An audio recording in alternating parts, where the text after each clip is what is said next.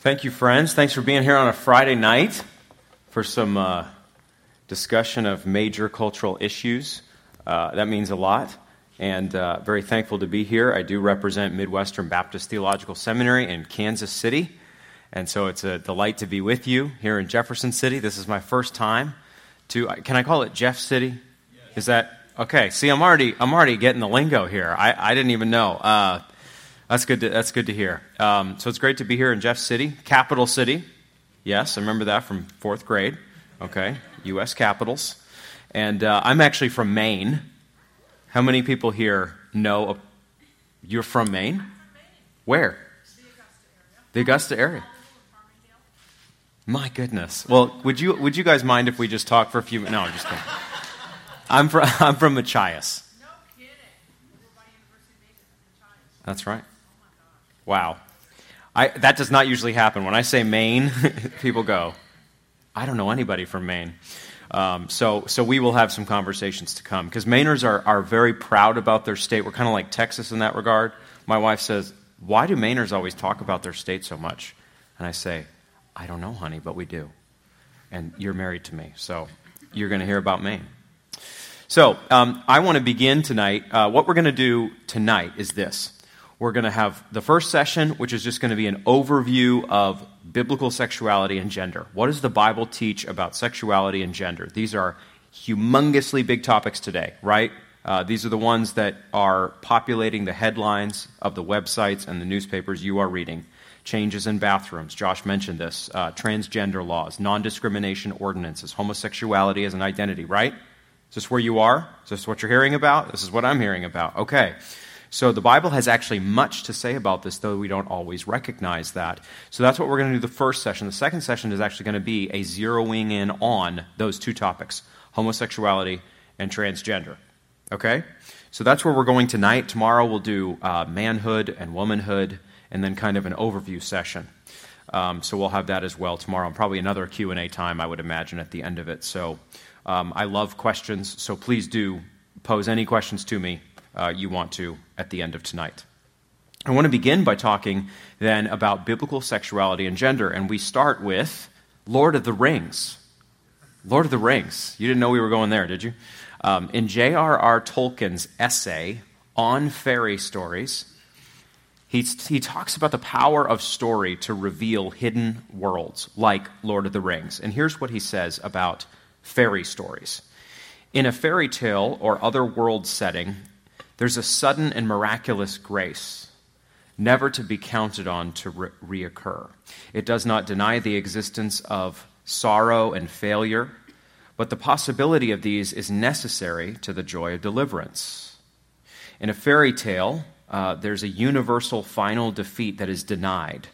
And so the reader gets a fleeting glimpse of joy. Joy beyond the walls of the world, poignant as grief. That's what Tolkien says.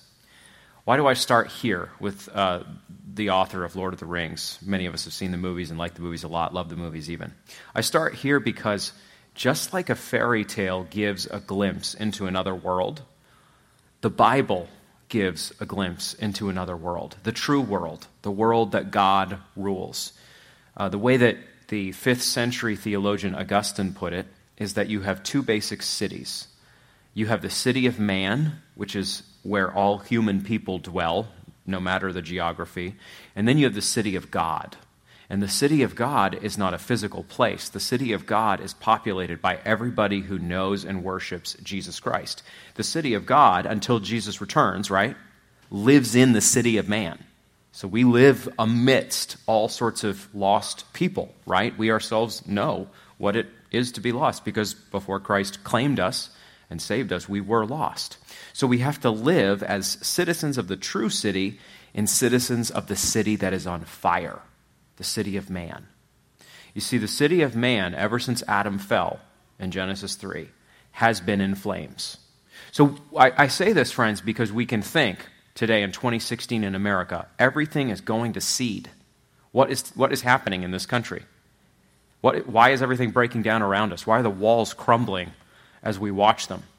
Well, that's not a wrong thing to think. I'm not here to rebuke you for that thought. I'm just here to tell you The city of man has always been in the business of falling apart. You see? It's always one great nation rises up and it falls. Another takes its place and it falls. Another takes its place and it falls.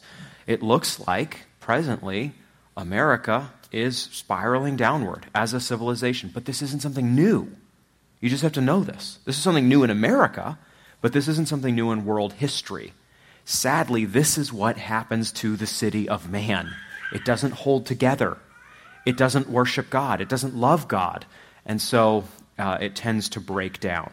The good news, though, as Tolkien says, is that there is not final defeat here we know the end of the story. We know that Jesus is going to return and he is going to remake all things. He's going to rule the new heavens and the new earth. Think of Revelation 21 22. So we know the end of the story. We know where we're going. We know we're going to live with Jesus in this new heavens and new earth for eternity. What an incredible reality that is. But until then, we have to figure out what it means to be citizens of this city. So here's what I want to do. I want to give you 12 points, 12 points on a Friday night. This is an ambitious talk, uh, that trace biblical sexuality and gender. And what we're building here is what is sometimes called a complementarian worldview. Okay, let me explain that. There's two basic ways among evangelicals of looking at the sexes.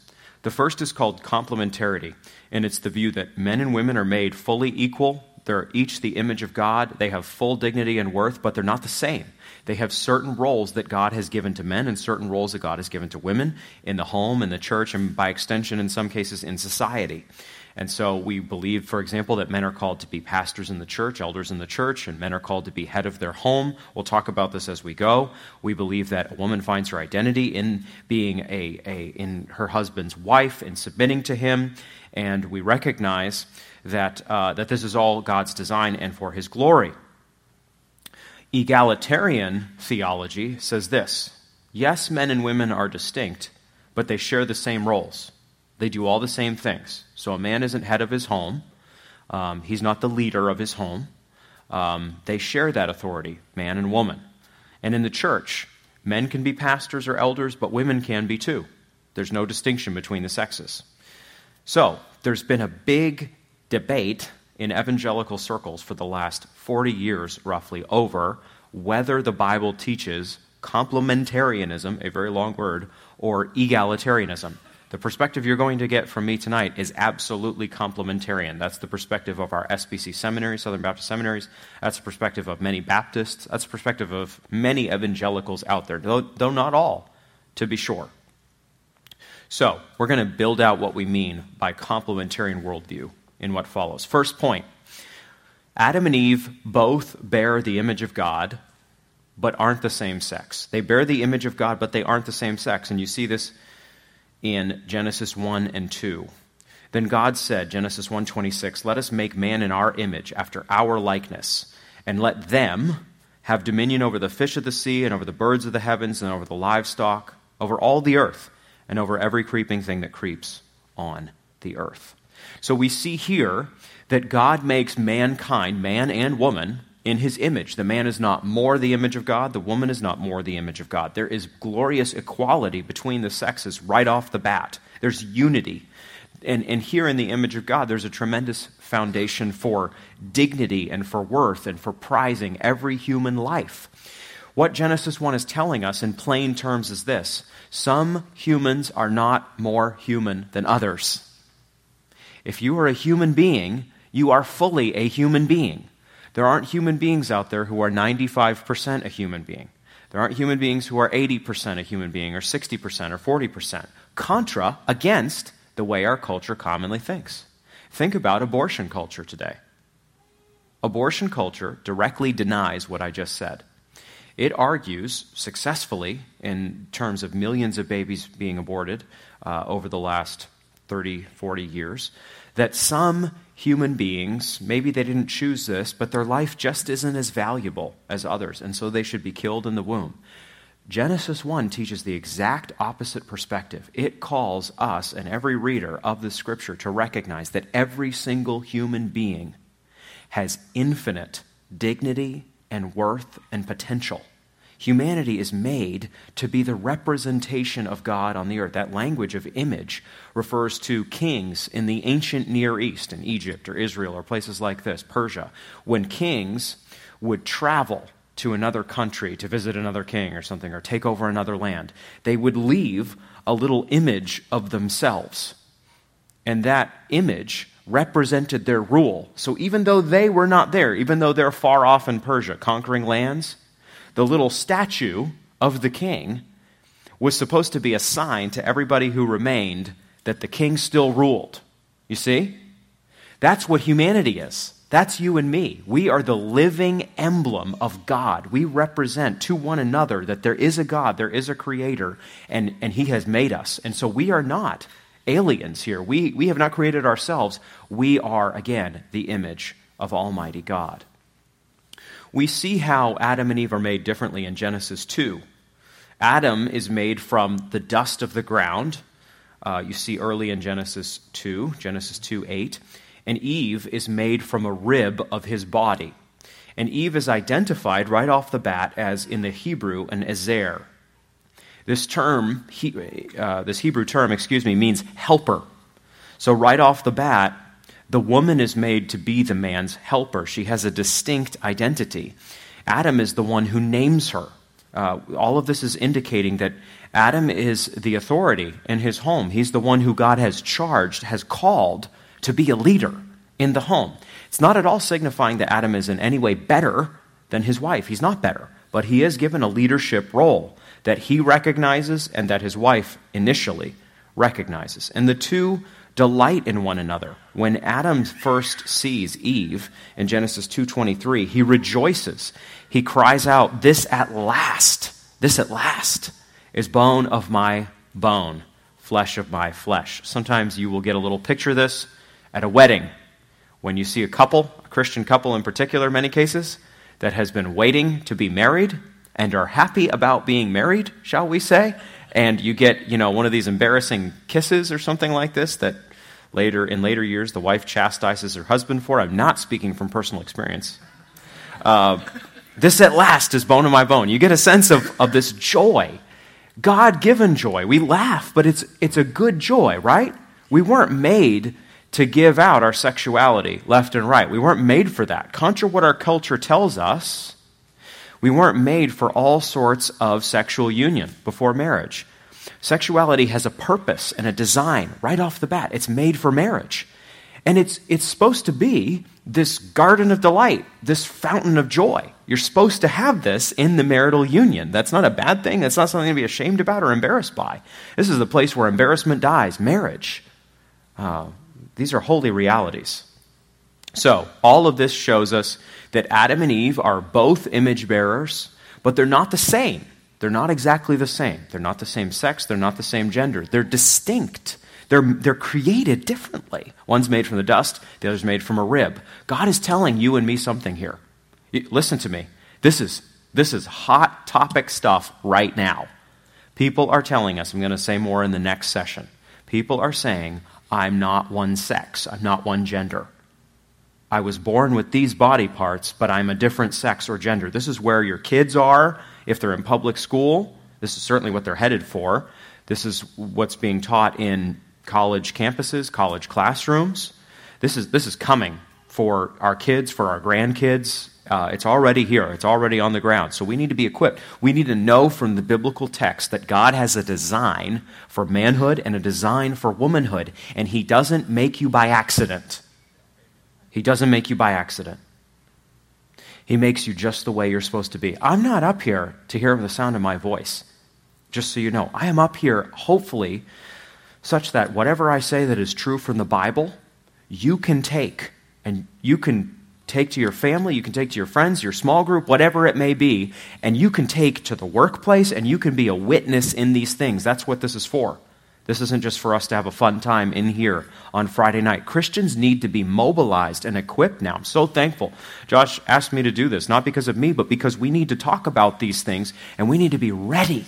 You need to be ready here in this city, in this area, to speak to these matters from a Christ centered perspective. We can't give this stuff up This is Holy Scripture. Number two, point two, the fall subverts God's design. The fall subverts God's design. Think about what I just said a minute ago. Adam is the one who's supposed to name his wife. Her body exists only because his rib was taken. He has leadership in his home, and yet what happens in Genesis 3 1 through 7 is that he doesn't lead and protect his wife. His wife leads him and she is led by the serpent into sin. She eats the forbidden fruit from the tree of the knowledge and good and evil, a, a story that is familiar with you. This is a true story. This isn't a fable, a myth, or a legend. This is a true story. And so Eve eats the forbidden fruit. Adam, it appears, is standing right beside, is saying nothing. He's a passive man that's a type that's familiar to us in 2016. He does nothing to protect her. He should, what he should be doing when the serpent is talking and his wife is acquiescing to the serpent's desire, is that he should be picking up the biggest rock or the biggest stick he can handle and smashing the serpent. But that's not what he does. That's not what he does. He doesn't do that. He allows the serpent to exercise dominion, take dominion of his wife and then he eats the fruit himself. You see, this is a reversal of how things are supposed to be, right? Even in that passage I read you a minute ago from Genesis 1. Listen again. Let them, so that's both the man and the woman, have dominion over who? The fish of the sea, the birds of the heavens, the livestock, over all the earth, and what? What's the last thing named? Over every creeping thing that creeps on the earth. What creeps on the earth? Serpent. Dead right. See, see God, was, God was speaking very directly to Adam and Eve, wasn't he? He was telling them, do not be taken in by anything, especially by a creeping thing. But Satan took the form of a serpent and mastered the man and the woman. It's a reversal of the way things were supposed to go. The man and the woman are supposed to take dominion of the serpent. The serpent takes dominion of the man and the woman, and then it spirals from there. So, what happens is this the created order is subverted, and then this all ends up with Adam blaming God in Genesis 3:12. The woman you gave me, she gave me fruit to eat. In the Hebrew, uh, it's front loaded. The woman you gave me in Adam's response to the Lord. In other words, Adam is blaming God for all of this when Adam is the one who is to blame. He's the one who most has responsibility for what has taken place. And what does he do? Like a little boy, he blame shifts. He doesn't take responsibility, he doesn't own it, even after it's, it's uh, terribly apparent that he has fallen. Okay, so what follows from this? Point three. After the fall, Adam and Eve are cursed in different ways. This is very interesting. We act as if, a lot of times when we talk about sin in the church, I'm talking about good churches that talk about sin. Uh, we will talk about sin as affecting everybody, as making us fallen, as necessitating God's judgment for eternity and hell. We'll talk about things like this, and we must talk about things like this. But here's the really fascinating thing the man and the woman get different curses. They're both cursed, they both die. So I'm not saying that is any modification. I am saying Eve's childbearing, Genesis 3:16, is cursed. She is now going to bear children in pain. I have three children, eight, five, and two. I watched this woman um, bear children three times. It, it was incredible. She did the last two without, um, what's it called? Without an injection. What is it? Epidural. Thank you. She did the last two without an epidural. I was like, Are you sure you're going to do? I almost passed out. I was in deeper pain than she was uh, for her, watching her do this. Anyway, you see the effects of this. Childbearing is cursed. Why? Why is childbearing cursed, brothers and sisters? Why is childbearing cursed? What's the big deal? Childbearing is cursed because it's the, it's the area of life especially given to the woman for God's glory. This is the unique capacity of the woman. The man can't do this, right? The woman can do this. And, and this, this role of childbearing signifies all the woman's work, all her work to raise and love and bless her family, to bear children, all of it's cursed. Her role is cursed to the full. What about the man? Genesis 3 17 through 19. Adam's work is cursed. It's now by the sweat of his brow that he's going to work the ground, and he's going to have to fight thorns and thistles to bear fruit from the earth. It's going to be tough. It's going to be hard. The days are going to be long. He's going to need Tylenol. His joints are going to ache, right? Work is now going to be hard. What's, what's being signified? His sphere of work is cursed. You see, here's the fascinating thing. Even in the curse, you see that God has a different plan for men or women. Men and women. Now, we shouldn't misunderstand this. We're not saying that women become a childbearer after the curse, in the curse. That's not true. Women were always going to be the one who were going to bear children, right? God made their body that way.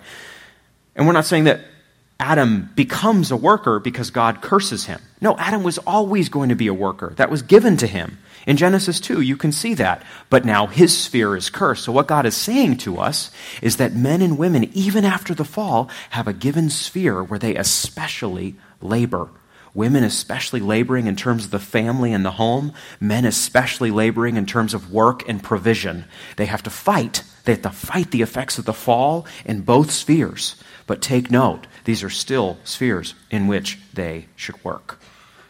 Despite the fall, God takes the skins of animals and he clothes Adam and Eve in them. Genesis 3:21. That is a powerful picture. What a God this is. Despite the fact that Adam and Eve have sinned against Almighty God, they have directly disobeyed him. God clothes them. They realize that they're naked, they feel deep, deep shame and God does not leave them that way. That's a little, that's a little foretaste of salvation. That's a little foretaste of what God does for you and for me in Jesus Christ. When Jesus Christ comes, he dies on the cross, and everyone who believes in him, according to Romans 4 and 5, is clothed in his righteousness. So we don't earn our way to heaven, right? Just like Adam and Eve don't make themselves pure. They can do nothing to make themselves pure, excuse me. God is the one who makes them pure. God is the one who washes them clean and gives them clean garments, just like He does for you and me, just like He does for every sinner who repents of their sin and calls on the name of Jesus Christ for salvation. What a God this is. What a kind God He is. Fourth point Adam and Eve become parents in Genesis 4. See, we're already at point four. See, you've already done one third of the points. You get a gold star so far. Okay. Adam and Eve become parents in Genesis 4. Despite what has just happened, despite the awful nature of these circumstances, God gives the blessing of children. And what a blessing children are. The Bible does not picture children as a curse. The Bible doesn't picture children as a curse. Secular American culture likes to think of children as a curse. You may not have, I don't know, five to eight children. I don't. I don't have that number. But I have friends who do, even four, even four children. And when they're asked, you know, out in public how many kids they have and they give the number, they will regularly be met with shock, awe, and some degree of loathing, as if they've done something wrong you know, the common response is, you know what's causing that, that sort of thing, right? They do know what's causing it, but they believe that children are not a curse. Children are a blessing. This is what we believe in the church. It's a blessing that God gives kids, even after the fall. Listen, Adam and Eve should lose the ability to have kids. They should have every good gift taken away from them after the fall. But that's not what God does. In His common grace to all people, all mankind, God allows them to have kids. Listen, we all struggle as parents to love our children as we should. We have times, we have moments, if we're honest, when we are not necessarily feeling to the fullest extent of our being that our children are at this moment blessing us to the full. Is this not true? We've, we've had this. Maybe you had it once. I had it once. No, we have to fight this, don't we? Because we're sinners following, uh, following Genesis 3, Adam's fall. We are sinners. Adam gave us a sin nature. We don't, here's the funny thing. Even as we are sinning, we're not training our kids to sin, right? They do it naturally. They do it naturally. The one year old in my family last year, I wasn't calling her forward and saying, Ainsley, Ainsley Kate, come here. When your mother says to come, you run the opposite way as fast as you can. And then you do it again, and then you do it again and again and again. No, she does it naturally. She does it naturally. It's this, it's this horrible miracle that she learns it without any training. We don't train our kids. There's no classes for toddlers on lying mechanisms, right? They just do them. It's natural. So here's the thing we, our race is under a curse. Children are born with a sin nature, and yet the scripture pictures them as a profound blessing. You think of texts like Psalm 127 and Psalm 139. It's, it's a sign of God's profound kindness and favor that we would be able to have a family, to have children born, to raise them. God loves life. Satan hates life, but God loves it. God is not behind abortion culture. You know who's behind abortion culture? Satan, directly. That's Satan's scheme, that's Satan's design, that's his plan. He wants to destroy every last baby he can. And he's doing quite well in America, by the way. We pride ourselves on being a first world country. We have these great universities, right? There are several in this state where students are taught that destroying children is a virtue. That's a sign, kind of, of being a progressive person, a person who loves justice. The opposite is the truth. God loves life. Our God loves life. So, as a church, friends, as a church, we need to we need to practically demonstrate this. In your neighborhood when you're talking with the guy next door and you're a dad and you have kids and you love those kids and you know he's griping about the realities of raising kids as again is natural to all of us you know you can sympathize with him but you need to make clear that children are a blessing. You can connect with him you know you know what it is to get up in the middle of the night and try and help your wife you know, hold the baby, give the baby the bottle or whatever it is, you know, feed the baby some, some baby food. You know, Donald Trump told us several months ago that he'd never changed a diaper. I thought, man, that's a different reality than mine. Uh, I guess I'm never going to be a presidential candidate if that's required because um, I've changed a few. It's an honorable thing. It's an honorable thing to change a diaper. That's not a terrible thing. It's part of loving your wife, it's part of loving your kids. Your wife can't change every diaper. My wife stays at home with the kids. She loves those kids. She pours into them, but I help. I help my wife. That's manly. That's manliness. Man, manhood is not most demonstrated in dunking a basketball or catching a touchdown over two outstretched defenders. Manhood is most demonstrated, I think, in godliness. Manhood is on evident display when a dad loves his kids when a dad walks down the street with his little girl's hand in his, when a dad changes a diaper so his wife can keep sleeping, that's manhood. That's manhood. Not a Dodge Ram truck that goes really fast and makes the loudest noise. That's great. That's great. If, if you have one you're looking to give away, I'll take it. But that, listen, that with a deer in the back, this is Maine. This is Maine culture now. Maybe it overlaps with Missouri culture. That's not most manhood. That's not bad. I don't think hunting's bad. I'm just telling you. I'm just telling you. That same hunter, when he goes home, if he loves his wife, if he turns away from pornography, if he takes the kids to church, that's manhood. That's the heart. That's the center. The other stuff isn't bad. It's good. We want our boys to be manly in traditional ways wherever we can. I, am for that. But the center of manhood is godliness. It's godliness. And the center of godliness is self sacrifice. You're never more a man than when you're sacrificing your own interests for the good of your wife and the good of your kids. And by the way, that's what parenting is. It, it is so tragic to me to think of what many kids are going to get in coming days in secular homes, non Christian homes, because a lot of younger people, a lot of my generation and younger, think that life is about getting basically what you want, getting to do what you want to do. And they think they can fit kids in there and have a lot of fun with the kids, and the kids will hopefully be cute and these sorts of things. It'll be kind of fun. It's kind of like an accessory. That's living. Here's the deal parenthood equals self sacrifice. It's not that, you see what I mean? It's not that there is sacrifice in parenting here and there. It's that the core of parenting is death to self. The core of it. The core of it. Listen, I, I am tempted to complain like anybody else when I have to sacrifice this or that, when it's yet again another tough night of sleep for the little kids when there's duties placed on me that I didn't know were coming. When, I am, when I'm wiped out, I work hard. I come home, and, and instead of, you know, putting my feet up for several hours and the kids just sort of vanishing, you know, I got to plug in. It's hard. It's hard for me. It's hard for you. But here's the deal that's what I signed up for. It's what every parent signs up for. That's a little life that's dependent on you. God gave you that life.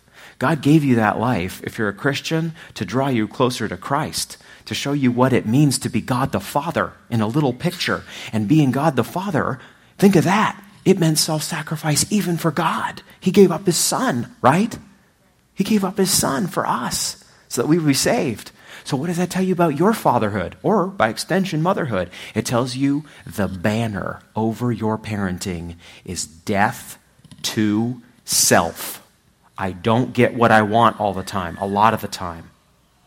I put the interests of my spouse ahead of me, 1 Corinthians 7. I definitely do everything I can to love these children if God gives us children. Death to self. Write it, man, write it, tattoo it on your knuckles if you need to. We, many, many of us do, because our flesh pulls against us. You see, even though God gives children as a blessing. Children have not escaped the effects of the fall. What happens in Genesis 4? Who is slain? Abel, right? Cain and Abel go out to a field, and what does Cain do? He's jealous of his brother's sacrifice. Abel offers a better sacrifice. God is pleased with him. And instead of repenting, and being a godly man about it and learning his lesson, what does Cain do? He's jealous, and so he kills him. He kills him in cold blood, kills his brother. Satan, to this point, just in four chapters of the Bible, there's many, many more to come, has devastated the family. He has attacked the family with multiple waves. He has now induced one member of the family to kill another member. Listen to me, brothers and sisters. Satan is still attacking the family. He always has been, though. This isn't new. This didn't start with the sexual revolution. Please hear me. It didn't. It didn't start in 1964, 5, 6, whatever it is. It didn't start with flower power. It didn't start with Woodstock. It didn't start with the hippies, okay? We can all lament bell bottom jeans, but it didn't start there. It started back in Genesis 3 and the tragic effects of the fall on the family are seen immediately, and they're still unfolding. They're still playing out over and over and over again. Listen, if you have a family, if you're a member of a family, Satan wants that family to fall. He does. He wants you to fall. If you're a husband, Satan wants you to crash and burn. If you're a wife, Satan wants you to be destroyed. If you have kids, Satan wants to destroy them. I don't say this to be, you know, creepy and weird and eerie. I say it because this is what the Bible tells us straight up. And there's nothing fancy about it. We have to fight this with every force of our being. This requires godly parents who seek the Lord and by the power of Jesus Christ in us overcome. That's what we need. But too many families don't have this mentality. Too many families want a generally happy family. Things are good. You know, the kids aren't falling off the rails or anything. They're not on the front headlines of the paper or something. So everything's fine. We have to recognize as Christians, Satan wants every family to fall. This requires vigilance on our part, Christ powered vigilance. If you see, as I do, that you don't hit your marks here at 100%, don't drop out. Don't tune out. Don't get discouraged.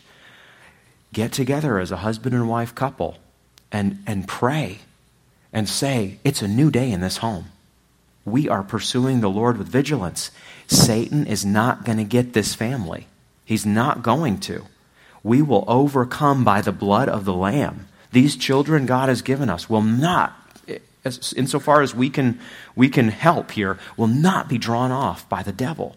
We are going to, Lord willing, raise them to know and trust and reverence and worship Jesus Christ. If that's never happened, if there's never been such a conversation in your house or in your marriage, there can be one tonight. There can be one tomorrow. And it can be a new day. The sun can dawn in your home, and it can be a new day. If you've raised your kids, it can be a new day for those you raised.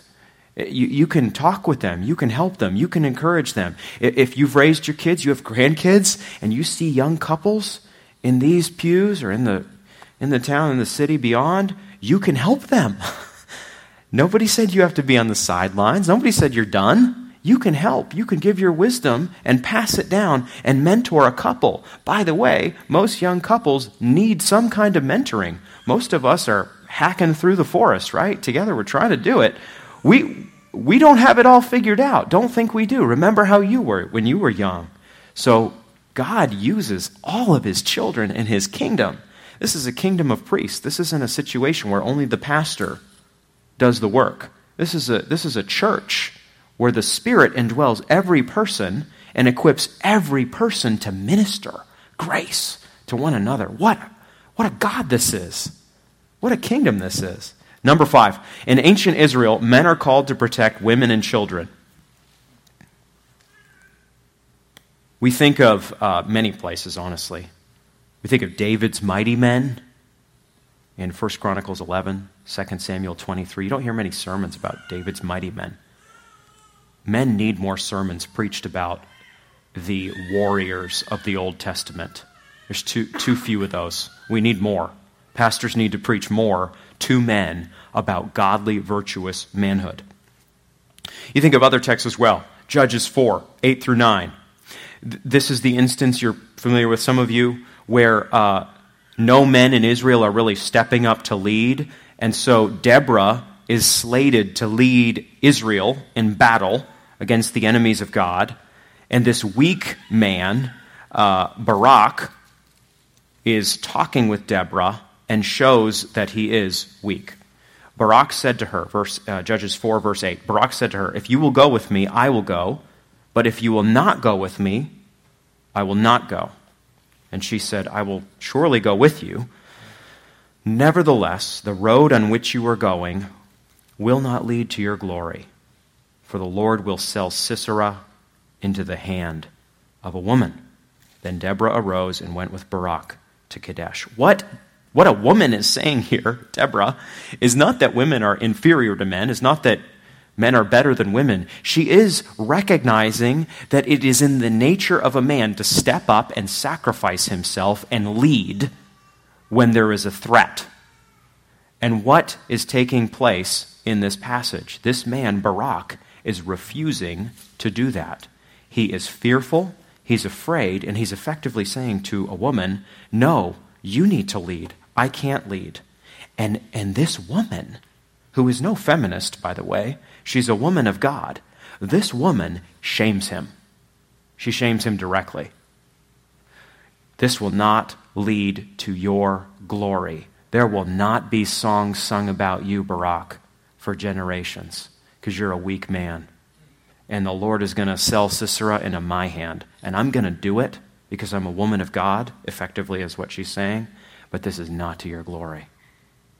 This is, wow, this is profound for us to think about because this is telling us something about the nature of manhood. This is telling us that men are those who are called to step up and protect women and children. It's embedded in the Bible. This is a virtue that has been basically lost in Western culture and society. Um, President Barack Obama has very much pushed uh, for the total integration, including combat forces, of the American armed forces. And that will happen very soon. There are a few people in society left who will protest that. But even in the, even in the last Republican uh, presidential nomination run up, multiple candidates, including solid candidates who would agree with a lot of what we think about manhood and womanhood, a lot of what the Bible teaches, not necessarily all but a lot of it, multiple candidates called for women, girls, to be drafted. A, a total rejection of this kind of perspective. America has not stood for this historically. Historically, in America, nobody thought men were better than women in terms of military work, but men thought that they were called to lay their lives on the line for women, for women and children as well. That's what they thought. That's just what you, that's what is in your blood. That's what you were trained to believe from birth as a boy. When there's a threat on, you know, the playground, the boys step up. The boys respond. It's not because the girls can't, but the boys are the ones who are called to sacrifice themselves. Leadership doesn't mean you get it the best. You get the good stuff and nobody else does. Leadership in the Bible and filtered down throughout biblical influence in American culture, leadership means you put yourself on the line. Leadership doesn't mean you will get served in the home like a king, you know, your wife waiting on your every whim. Leadership means you put yourself on the line. But this has all changed. Some of us on Twitter and stuff like that uh, spoke up against this. I wrote a very short blog piece about um, Rubio and Bush saying that uh, women, girls, could be drafted. And uh, it was one of the biggest, got one of the strongest responses any piece I've ever written has gotten. Over 4,000 likes on Facebook. I don't usually get that. I usually get like my mom and my cousins liking it. So let that be noted. But this one, this one went.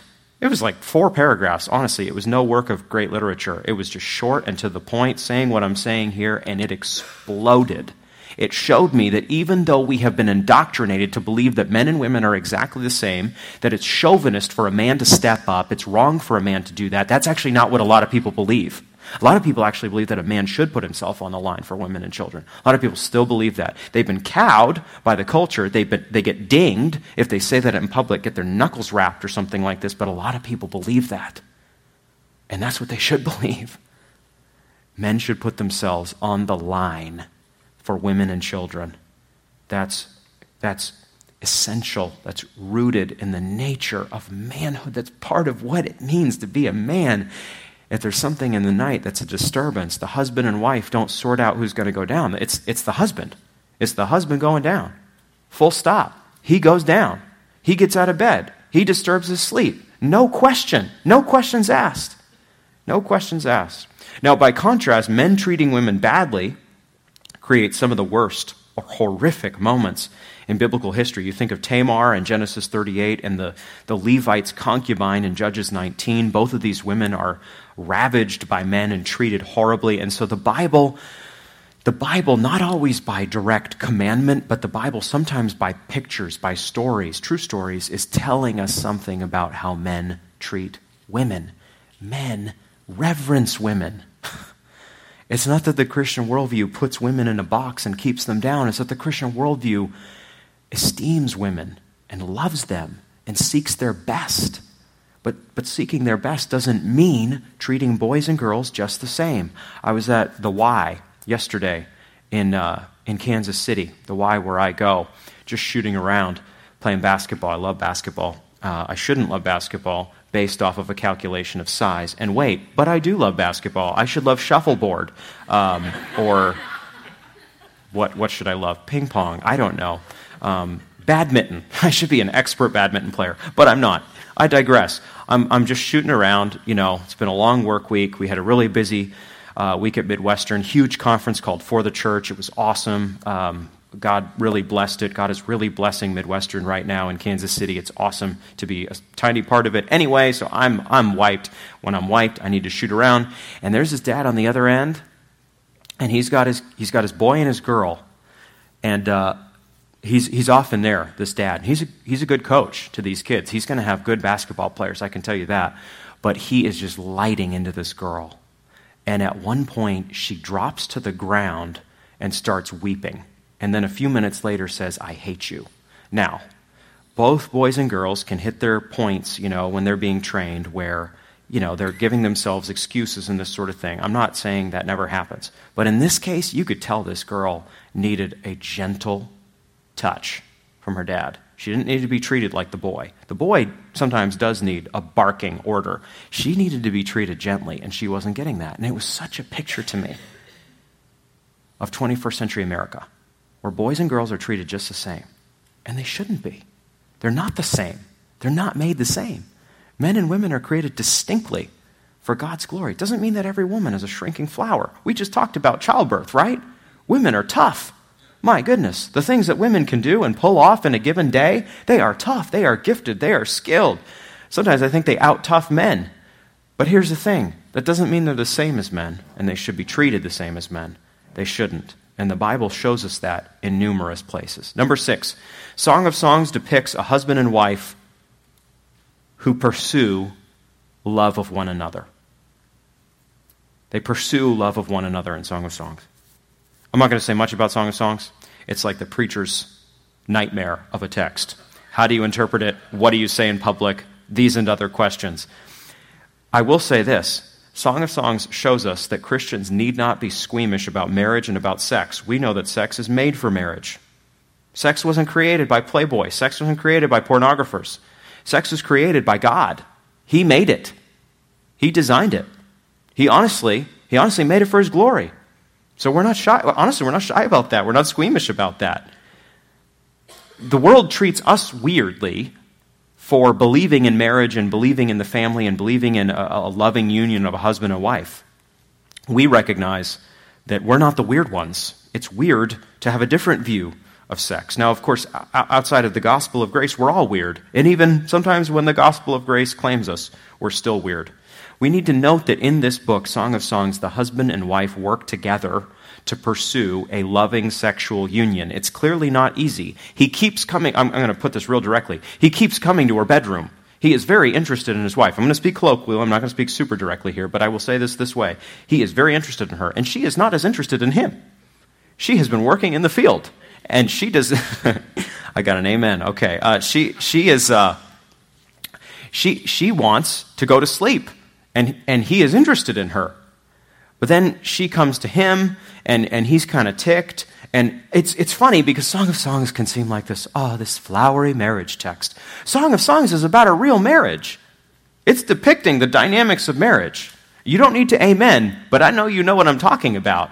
We, we sometimes treat sex in these idealistic categories as Christians, as if every Christian marriage is just having, you know, the best possible sex life or whatever you want to call it. And that's not necessarily true. Why? Because we're in a fallen world and it affects everything. And it can be hard. And this couple shows us. Read, read this book again as a couple. You'd be surprised at how practical it is. You'd be surprised at how relevant it is. It's like 20, 2,800 years ago in ancient Israel, and it speaks to marriage dynamics now. Marriage is very hard work.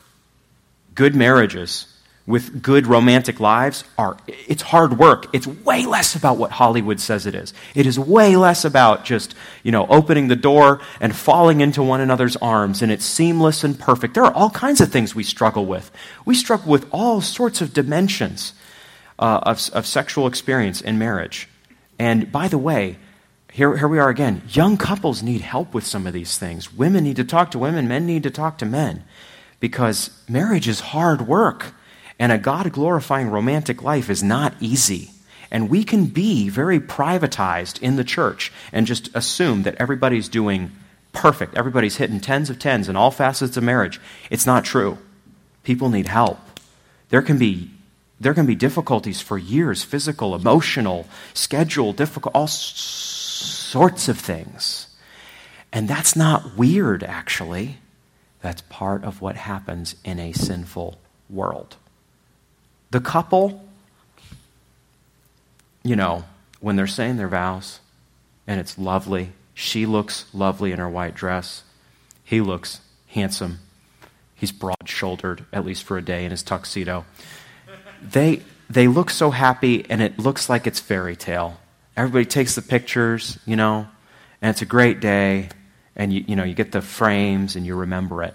But in reality, that couple is launching out into a sojourn through the wilderness together, and it's going to be hard work. It's going to be very hard work. We idealize the wedding ceremony. We spend 30, 40, 50,000 dollars on wedding ceremonies, but we don't necessarily spend time on the marriage. The marriage is going to be hard work. It's not if your marriage requires hard work, something's not going wrong with you. Okay? It's not just you. It's a fallen world. So you there's so much to say here. I'll close with this on this point. You, you need to have good communication as a pastoral team with the people. You need to help them work through these things. You need to preach about these things. Couples need counseling, couples need help. It's good to reach out to other couples and ask for help. Don't be proud. Don't assume that you're the only one struggling. This is a much bigger reality than we often make it. Number seven, Jesus in the New Testament upholds what we call complementarity in Matthew 19. Jesus upholds complementarity, the sexes being complementary, created for unity, but different to God's glory. Matthew 19, verse 3. Pharisees came up to him and tested him by asking, Is it lawful to divorce one's wife for any cause? He answered, Have you not read that he who created them from the beginning made them male and female, and said, Therefore a man shall leave his father and his mother and hold fast to his wife, and the two shall become one flesh. Genesis 2:24 he's quoting. So they are no longer two, but one flesh. What therefore God has joined together, let not man separate. Here we see that, contra what we sometimes hear about Jesus and homosexuality or Jesus and transgender, Jesus actually very much does speak to God's design for sexuality and gender. He speaks to it. What do I mean? He reaffirms what Genesis says that God made them the man and the woman, male and female. What's Jesus upholding? He's upholding what we could call binary sex, binary gender. There's a man and there's a woman. There's not something confusing in between in Jesus' mind. Like what we hear today, there's a man and a woman, there's male and female. And God's plan is not for men and women to get together and have any form of a marriage, you know, 11 people marrying one another with all sorts of different arrangements. No, there's one plan, right? It's a man and a woman in union for life.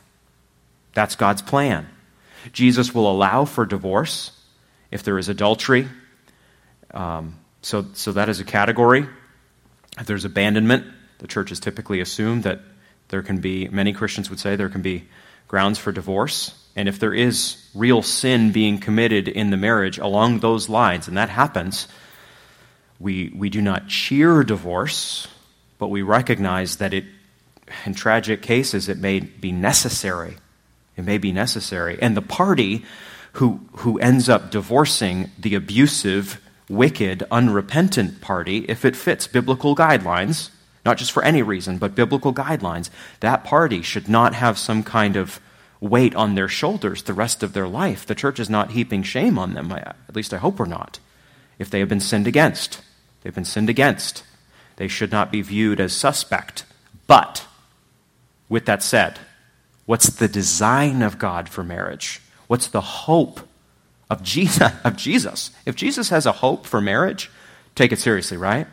Take that seriously. What therefore God has joined together, let not man separate. So, I've said the caveat about if there's adultery or abuse, uh, divorce may, may happen, and, and we don't cause shame for the party who has been sinned against. We, we welcome them. But outside of that, against what American culture now stands for, we do not support what is called no fault divorce. We do not support marriages crumbling into thin air. We do not support people raising the kids and then breaking apart for no real good reason. We do not believe that we drift out of love with one another, is what I'm trying to say to you. We don't believe that. It doesn't happen. We don't believe in, you know, a, a, couple being together for many years and liking one another and, you know, continuing in marriage, and then eh, one of them gets tired of it and just decides to break it off. The world does. The world loves that. The world thinks that's going to bring happiness. It's not going to bring happiness. It's going to bring devastation. It's going to rip up.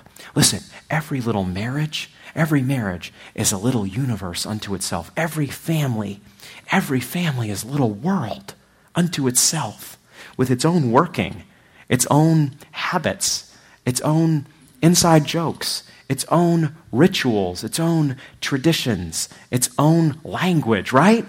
Every family is its own little beautiful world. When, mar- when, when you divorce, when you let man separate for unbiblical reasons, it explodes that world. It destroys it, it rips it in half. Who is the most affected, by the way, when that happens? It's not husband and wife. That's exactly right. It's children.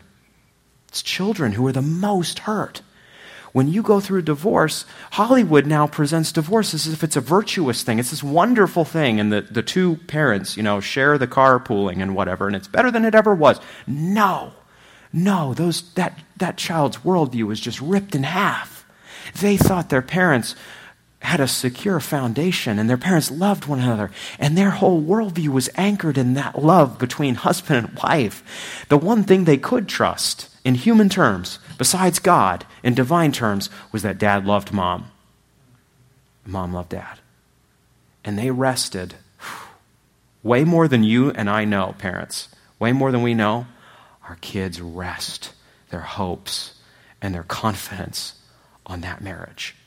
See, marriage seems like this normal thing. Every, you know, just marry, just go through the motions. Marriage is fragile. It's fragile. It can break apart like nothing. The human heart loves no fault divorce because it gets what it wants. Our sinful hearts want marriage to crumble because then we can do what we want, which we think will make us happy. In truth, it will bring misery. When we divorce for unbiblical reasons, it will bring misery. Jesus' design is God the Father's design for marriage, and it is this when God joins you together, don't separate. Sometimes you hear married people talk about their type. My type. That's very psychological, modern language. What's my type? Here's your type, husband, your wife. Here's your type, wife, your husband. That's your type. That's your type. It's not, you know, you know, this vision of womanhood that you saw in a movie somewhere that's in an image in some magazine or on some website. That, that's not your type. Your type is what the woman next to you looks like. And it's the same for a woman. That's your type. That's what you want in a man if you're a woman. If you're a man, that's what you want in a woman. God was so kind to you to give you a spouse. How, how dare you indicate that someone other than what God joined together with you is your type. Your type is your spouse. Don't buy what the culture says. It's not going to make you happy to destroy your home, destroy your kids' worldview. It's going to plunge you and her and them into chaos and pain. Don't believe the world. Number eight, we gotta, wow, we gotta move fast here the persons of the Godhead carry out different roles. You see this most closely in 1 Corinthians 11:3. I want you to understand that the head of every man is Christ, the head of a wife is her husband, and the head of Christ is God. What this passage in 1 Corinthians 11:3 is teaching us is that there is an authority, submission, structure built into the Trinity. Wow. The head of Christ is God. This means that God the Father acts as authority and sends his Son into the world, just what Hebrews 1 1 and 2 says. And the Son submits to his Father, John 5 38, and does his Father's will. So we need to recognize that just as a husband is called to be authority and a wife is called to submit, so the father and the son have this dynamic. This means then that submission is not a derogatory calling. Submission is a calling that Jesus has to submit to his Father. Sometimes the only time that submission is mentioned in Christian circles, in churches, is in a joke in the wedding ceremony. And every pastor who does that deserves a lightning bolt on the spot, right there, that robs him of all his hair or something like this. Because submission is not a joke. Submission is a way to honor the Lord. Submission honors the Lord when it is done in a marriage context. Submission does not mean that a husband domineeringly rules his wife. It does not mean that a wife has no opinions. It does not mean that a husband has authority to treat her poorly. Our next point is this in Ephesians 5, we see what a husband and wife must be. This is the next point, point nine. In Ephesians 5, we see what a husband and wife must be. I'll go quickly. I won't read scripture at this point in the interest of time. But in Ephesians 5:25, we hear this, husbands, love your wives as Christ loved the church and gave himself up for her. He laid down his life for his bride. So, as authority in his home, this does not mean that he gets whatever he wants. This isn't a blank check for selfishness on the part of the husband. It's the exact opposite. Being the leader of his home means he's supposed to put his family, his wife especially, first. And the wife is supposed to submit to her husband. Ephesians 5:22. Wives, submit to your own husbands as to the Lord. Verse 24. As the church submits to Christ, so also wives should submit in everything to their husbands. This relationship, uh, leadership and submission, headship and submission, is, is the overturning of the curse in marital form of Genesis 3. When this happens, we are showing the world that the curse does not win. When husbands graciously, wisely, humbly lead their families, but courageously lead them, God is honored. When wives submit to their husbands and support them and respect them and, and look to them to make the leadership decisions, not meaning no input from the wife, but they look to the husband to lead the family in a real way, God is honored. And Satan has to run away in shame. His schemes did not work. Number 10, men and women play different roles in the church. Men and women play different roles in the church. You see this in numerous places, especially in 1 Timothy 2, verse 12. I do not permit a woman to teach or to exercise authority over a man. Rather, she is to remain quiet. For Adam was formed first, then Eve. So, what the Apostle Paul is saying here is what we talked about earlier with Genesis 1 and 2. The man is created for leadership both in the home and in the church. So, this means that egalitarians are not right when they say either a man or a woman can preach and teach. Men are called to preach and teach in the church, and men are called to be the ones who are elders in the church. Men are the ones who are called to shepherd and pastor the church. This isn't up to us to redefine God didn't make it this way to put women behind the eight ball. This is his leadership structure that glorifies him. This is how he has it. And this is the way we must have it as well. Number 11. Almost there, guys. Men and women play different roles in the home. You see this, for example, in Titus 2.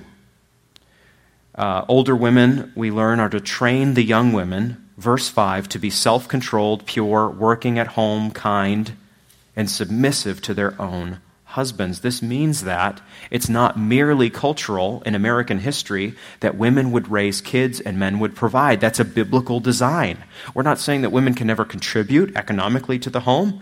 Um, Many Christians have a category for that uh, of some kind, but we are saying that a woman's primary activity when she has children is to be a worker at home, to, to raise her children and uh, to, to make her home, to manage her home. Listen, it's not, it's not a bad thing that a woman would be called to that. It's actually a glorious thing when a woman is freed up to love her children. Somebody else doesn't have to raise her children, they, they don't have to be put in a daycare. It's a wonderful thing when our kids get the full attention of their mother. That's not a bad thing, that's a beautiful thing. And it's not a bad thing when a man works very hard to provide for his family. That's a good thing. Seven million men apparently have dropped out of the workforce in the last few years in America. Many men have been told by a feminist culture that they, they don't need to work, they don't need to provide, they shouldn't be leaders. They should step back. Women, in fact, are better equipped to be leaders. They're more collaborative. They're more, they're more emotionally intuitive, excuse me. Men don't need to be leaders. That's a lie. That cuts the heart out of manhood. Manhood is closely connected to working and providing and hard things.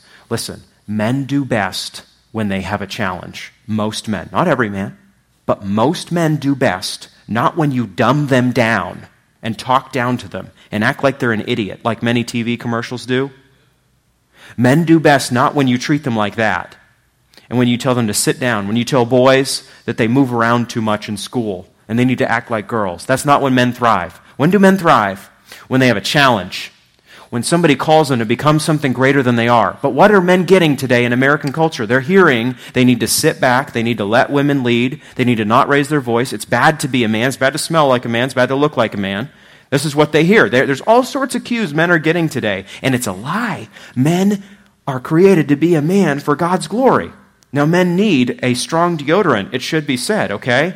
There are some attributes of manhood many of us can identify that can use some work and even a womanly touch. And so, marriage is a beautiful thing for many of us. But, but, manhood is not deficient by nature. Womanhood is not better than manhood, just like manhood is not better than womanhood. God has created each sex for his glory, and men, men need a challenge.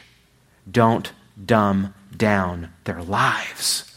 Call them to become something greater than they naturally are in Jesus Christ. Challenge them. Don't tell boys how little they can do. Tell boys how great they need to be, and then call them to that and give them coaching and encouragement. And you know what? When they fail, don't yell at them like the world's worst football coach. Be gracious to them. Boys need love just like girls need love. It's not wrong for a dad to hug his boy. It's not wrong for a dad to tell his boy he loves him. That's it's godly manhood. So we're very different than the culture in numerous ways. In numerous ways. Last, last point. Thank you so much for giving me your attention. I promise the next session will be shorter of necessity for you and for me. Last, sexuality in sum and gender is a matter of God's glory. All of this is all of this is a matter of God's glory. We're not talking about living right to make ourselves more happy. We're talking about how to give God more glory. That's what we're talking about. That's what is on our minds. That's what, that's what is painted over our, our home the glory of God. And by by living according to the biblical design, by the power of Jesus Christ, by his gospel, by daily calling upon God to give us strength through Christ to love him as a man or a woman, we give God much glory. And we show the world, we show our neighbors, we show our friends and our family members that you will not be truly happy except through faith and repentance in Jesus Christ. And you will not be who you were made to be as a man or woman, except you are a man or a woman for the glory of the Father. Let's pray. Heavenly Father, thank you for these dear people who have given their attention and time on a Friday night to think through biblical sexuality and gender. These are heavy topics. We put a lot on the plate. I pray, Lord, that what is from your word will stick I pray that you will strengthen weak hands in this room. I pray that you will bless marriages. Every marriage is under attack. Every marriage needs divine grace. I pray that you'll give it to every marriage represented here. I pray that you'll give divine grace to every family represented here. I pray that you'll strengthen this church and enable it to be a shining city on a hill in this city, not because it figures out a new fancy way to be Christian, but because it is faithful to your word by the power of your Spirit. And I pray this in Jesus' great name. Amen. Okay, everybody, this session uh, is going to be shorter. Um, and we're going to talk here about transgender and homosexual identity, okay? So the last session was my first uh, in terms of the subject because I wanted to frame everything that was coming after. So we're going to make reference to some of what I have already talked about in the next four sessions, including this one. Uh, there, there'll be a little overlap, although I don't intend for there to be a lot of overlap. Just so you know, though, that was the framework session so that we get a big picture understanding of sexuality and gender from the scripture. And here we dig into these two major cultural matters transgender and homosexual identity. Now, a lot of you have noticed that in places like California, Maine, my home state, Washington, and other states, children whose gender identity does not match their sex, according to them, may now enter restrooms and changing facilities of the opposite sex in public places.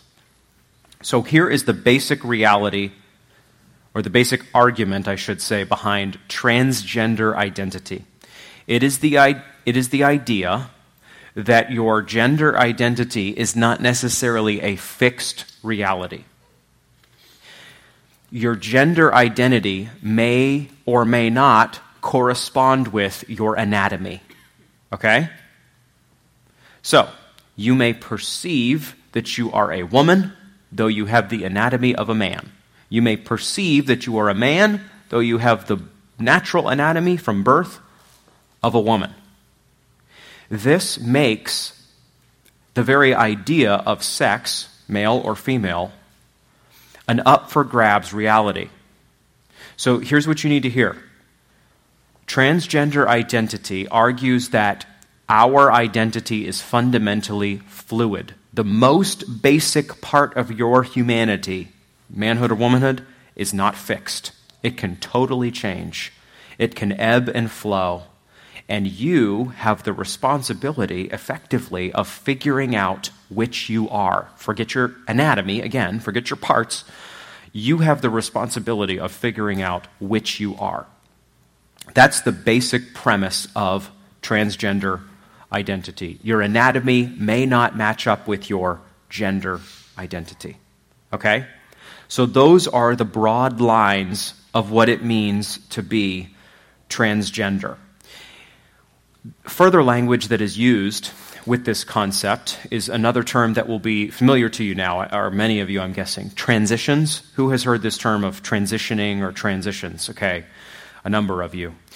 The transition is when you switch from one gender identity to the other. Okay? So the formal term for me as a man becoming a woman is that I would transition to becoming a woman there's not a lot of research on exactly who is embracing transgender identity. One study that has been pretty controversial that is called On the Calculation of the Prevalence of Transsexualism, which is a University of Michigan study, has shown that roughly three out of four people who embrace a transgender identity are men which is of great note to us. That's telling us that this problem, this, this reality, is not one that is being experienced by both sexes. It's overwhelmingly men, for some reason, who are embracing transgender identity. It's overwhelmingly men who are, in their mind, becoming a woman. That already tells us something about the cultural moment we're in. You heard me speak in the last session about how men are struggling today. I'm going to talk more about this tomorrow. Men are struggling in many respects today. One of the purest signs of their struggles as, at a societal level is this many of them seem to be thinking that they need to be women. Of course, the most famous person in America who has embraced a transgender identity is the former decathlete Bruce Jenner, who is now known, as you may have heard, due to great public fanfare as Caitlyn, Caitlyn Jenner. Bruce Jenner, as I say, was a, an Olympic athlete, a gold medal athlete. Some of you watched him on TV uh, win his medals, but he now embraces a womanly identity. At a much less famous level, it is now possible, as I said, in numerous states for little boys, if they say that they have the gender identity, there's that term again, the kind of psychological identity of a girl, it's now fully legal for them to go into the restroom with the little girls. It's now fully legal in Chicago, for example, in public places for a little boy who says he's a little girl to go into the locker room with little girls and change. And that means exactly what you would think it would mean. He has full rights and privileges there. He's able to participate, he's able to be present, he's able to look at all the little girls around him. I am not saying this to be salacious because I wish that I was not up here talking about this, right? And I wish that you weren't here sitting learning about. I wish we were talking about something else. There's lots of things to talk about. We actually very much need to talk about this, so I'm not really meaning we shouldn't. I'm saying I don't want to talk about this. I, don't want to talk about a reality, a society, an America. This is two, two, three states away where little boys can go into the little girl's room and no adult can tell them otherwise. If my little girls my eight year old little girl, beautiful Ella, is, is in, you know, the locker room at the Y in one of these states where it's legal uh, for transgender individuals to go into the opposite sex bathroom, I can't do anything about the little boy who says he's a girl going in there with Ella, with my Ella. I have no legal recourse there. You, you have no legal recourse in these situations. This is a stunning change, even you could say a transition in American society and culture. This is revolution right down to the very foundation of American society. Now, you have already heard me talk about at length how we are fundamentally members of the city of God. We are what I'm saying is we're fundamentally Christians, right?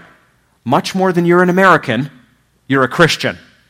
America's going to burn, America's going to fade, America's going to crumble. I love it. I love America. I know many of you do too. But it's, it's not going to last. America's not the new Israel. America's not heaven.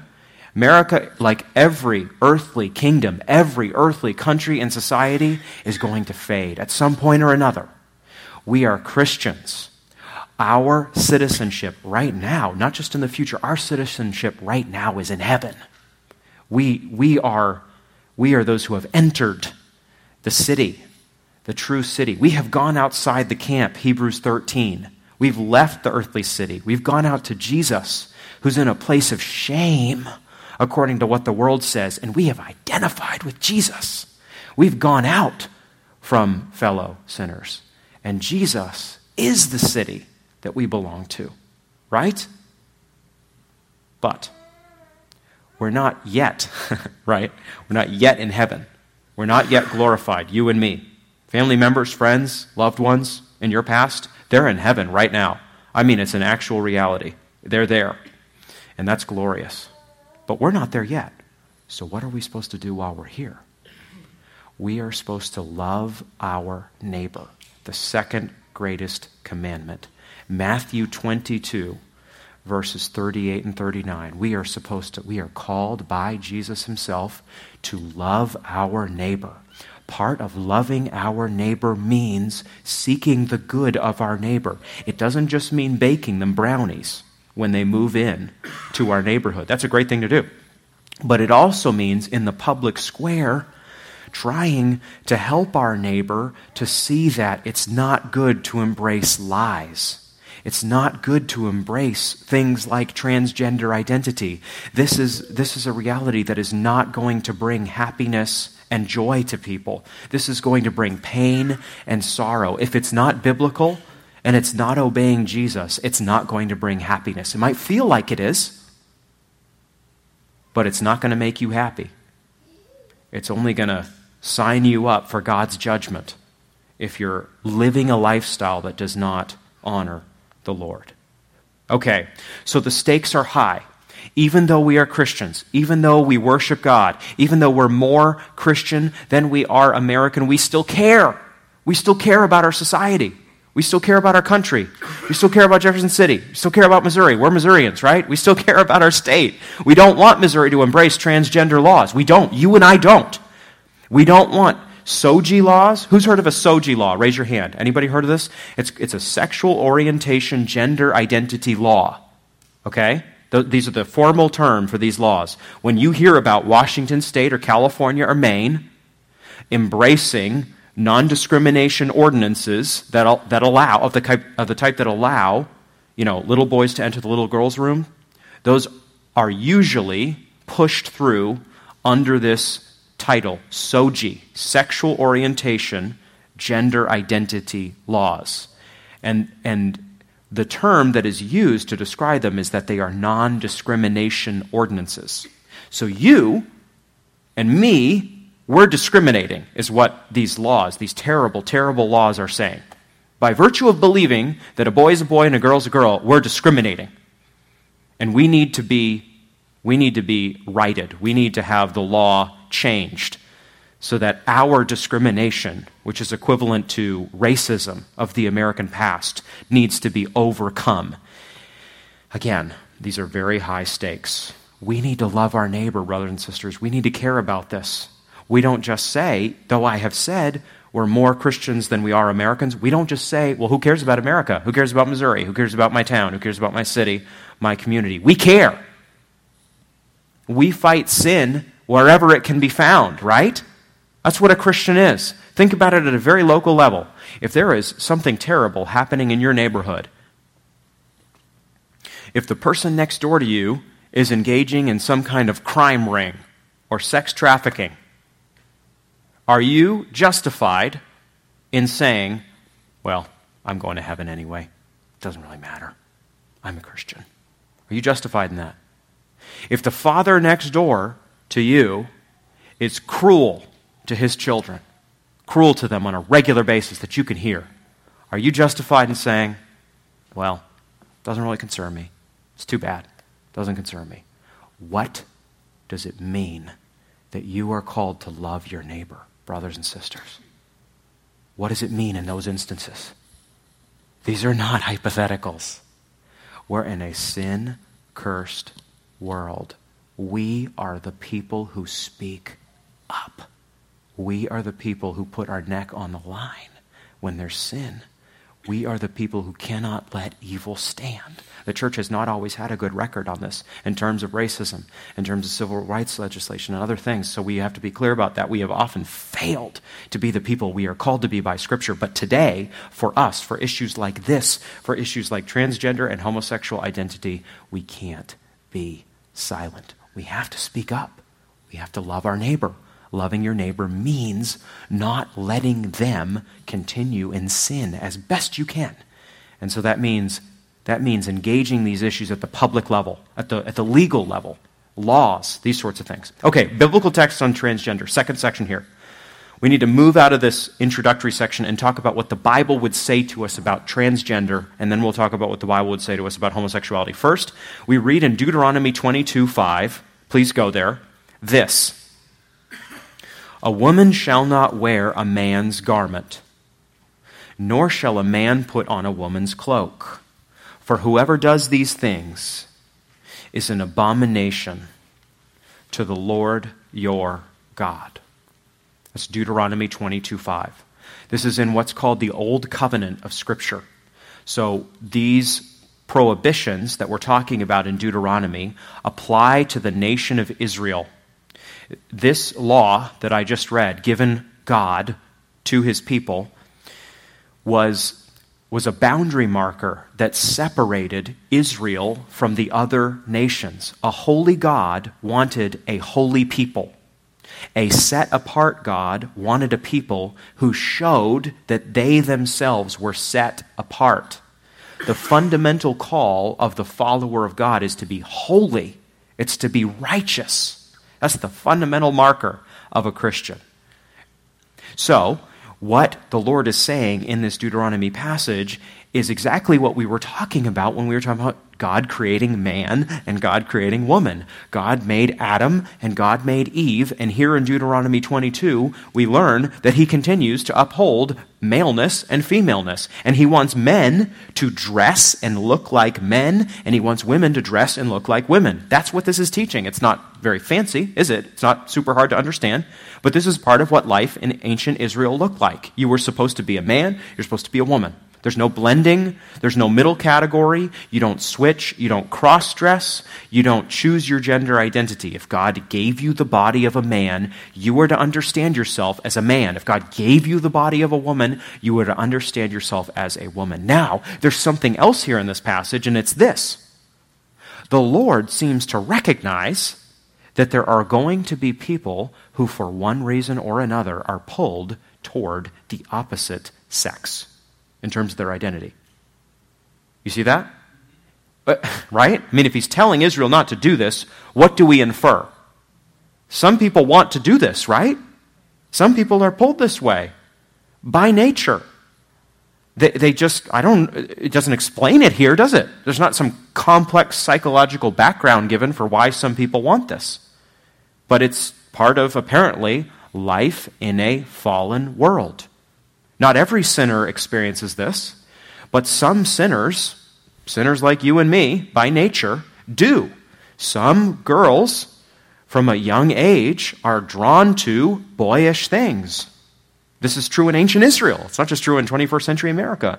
Some boys from boyhood are pulled for reasons they can't articulate, they don't know why, towards girlish things.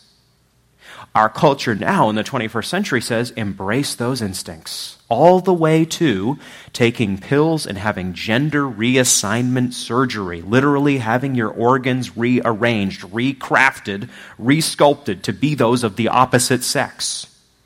This surgery is now happening on little kids, and it is frightening to think about. It's just devastating as a reality to think about. Okay, but here's the thing long before the surgery becomes a possibility, like now, people were experiencing these temptations. And the Word of God in the Old Covenant era is crystal clear as to what response followers of God should have when they feel like they are the opposite sex, like they're a boy trapped in a girl's body, or vice versa. We're to resist those impulses, we're to resist them. Parents are not to allow their children to cross dress. That's not godly. The Old Testament actually speaks to it. Isn't it amazing that this matter is directly spoken to? Thousands and thousands of years ago. This, is pro- this text is probably over 3,000 years old.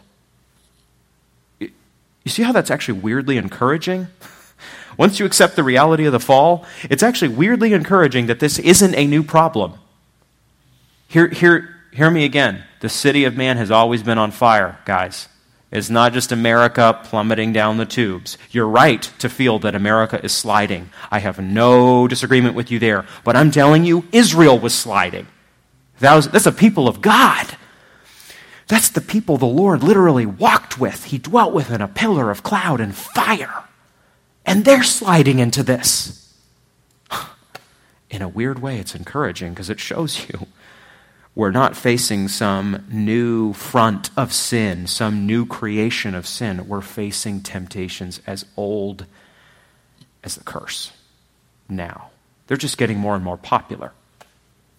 And as I say, that's oddly not too encouraging, but a little encouraging to know. I think it just puts I think just puts our situation in perspective and helps save us from a kind of sky is falling mentality. That's why I raised that. Now, the New Testament is interestingly direct as well on this point. So we don't just have to work generally from the reality of manhood and womanhood and say, no, the Bible doesn't directly say don't cross dress, but we don't think you should because God made men and God made women for his glory. We actually have texts that say men should look like men and women should look like men. We have them, and uh, women should look like women. Wow, I just contradict everything I said. We have them in both the Old and the New Testament. 1 Corinthians 11 makes the case for just this presentation. Long hair, the Apostle Paul teaches, is a disgrace for men, but the glory of a woman. 1 Corinthians 11 14 through 15. That's his exact language. A disgrace for men, but the glory of a woman. I don't think Paul means a woman has to have a certain length hair. I don't think he means it's wrong for a woman, you know, at certain stages in her life to, to cut her hair shorter. He is saying, though, hear, hear this very clearly, okay? He is saying that there is a look of manhood and there is a certain presentation of womanhood. And the Apostle Paul does not want manhood blurred, and he does not want womanhood blurred. His point is that he wants men and women to dress and look differently.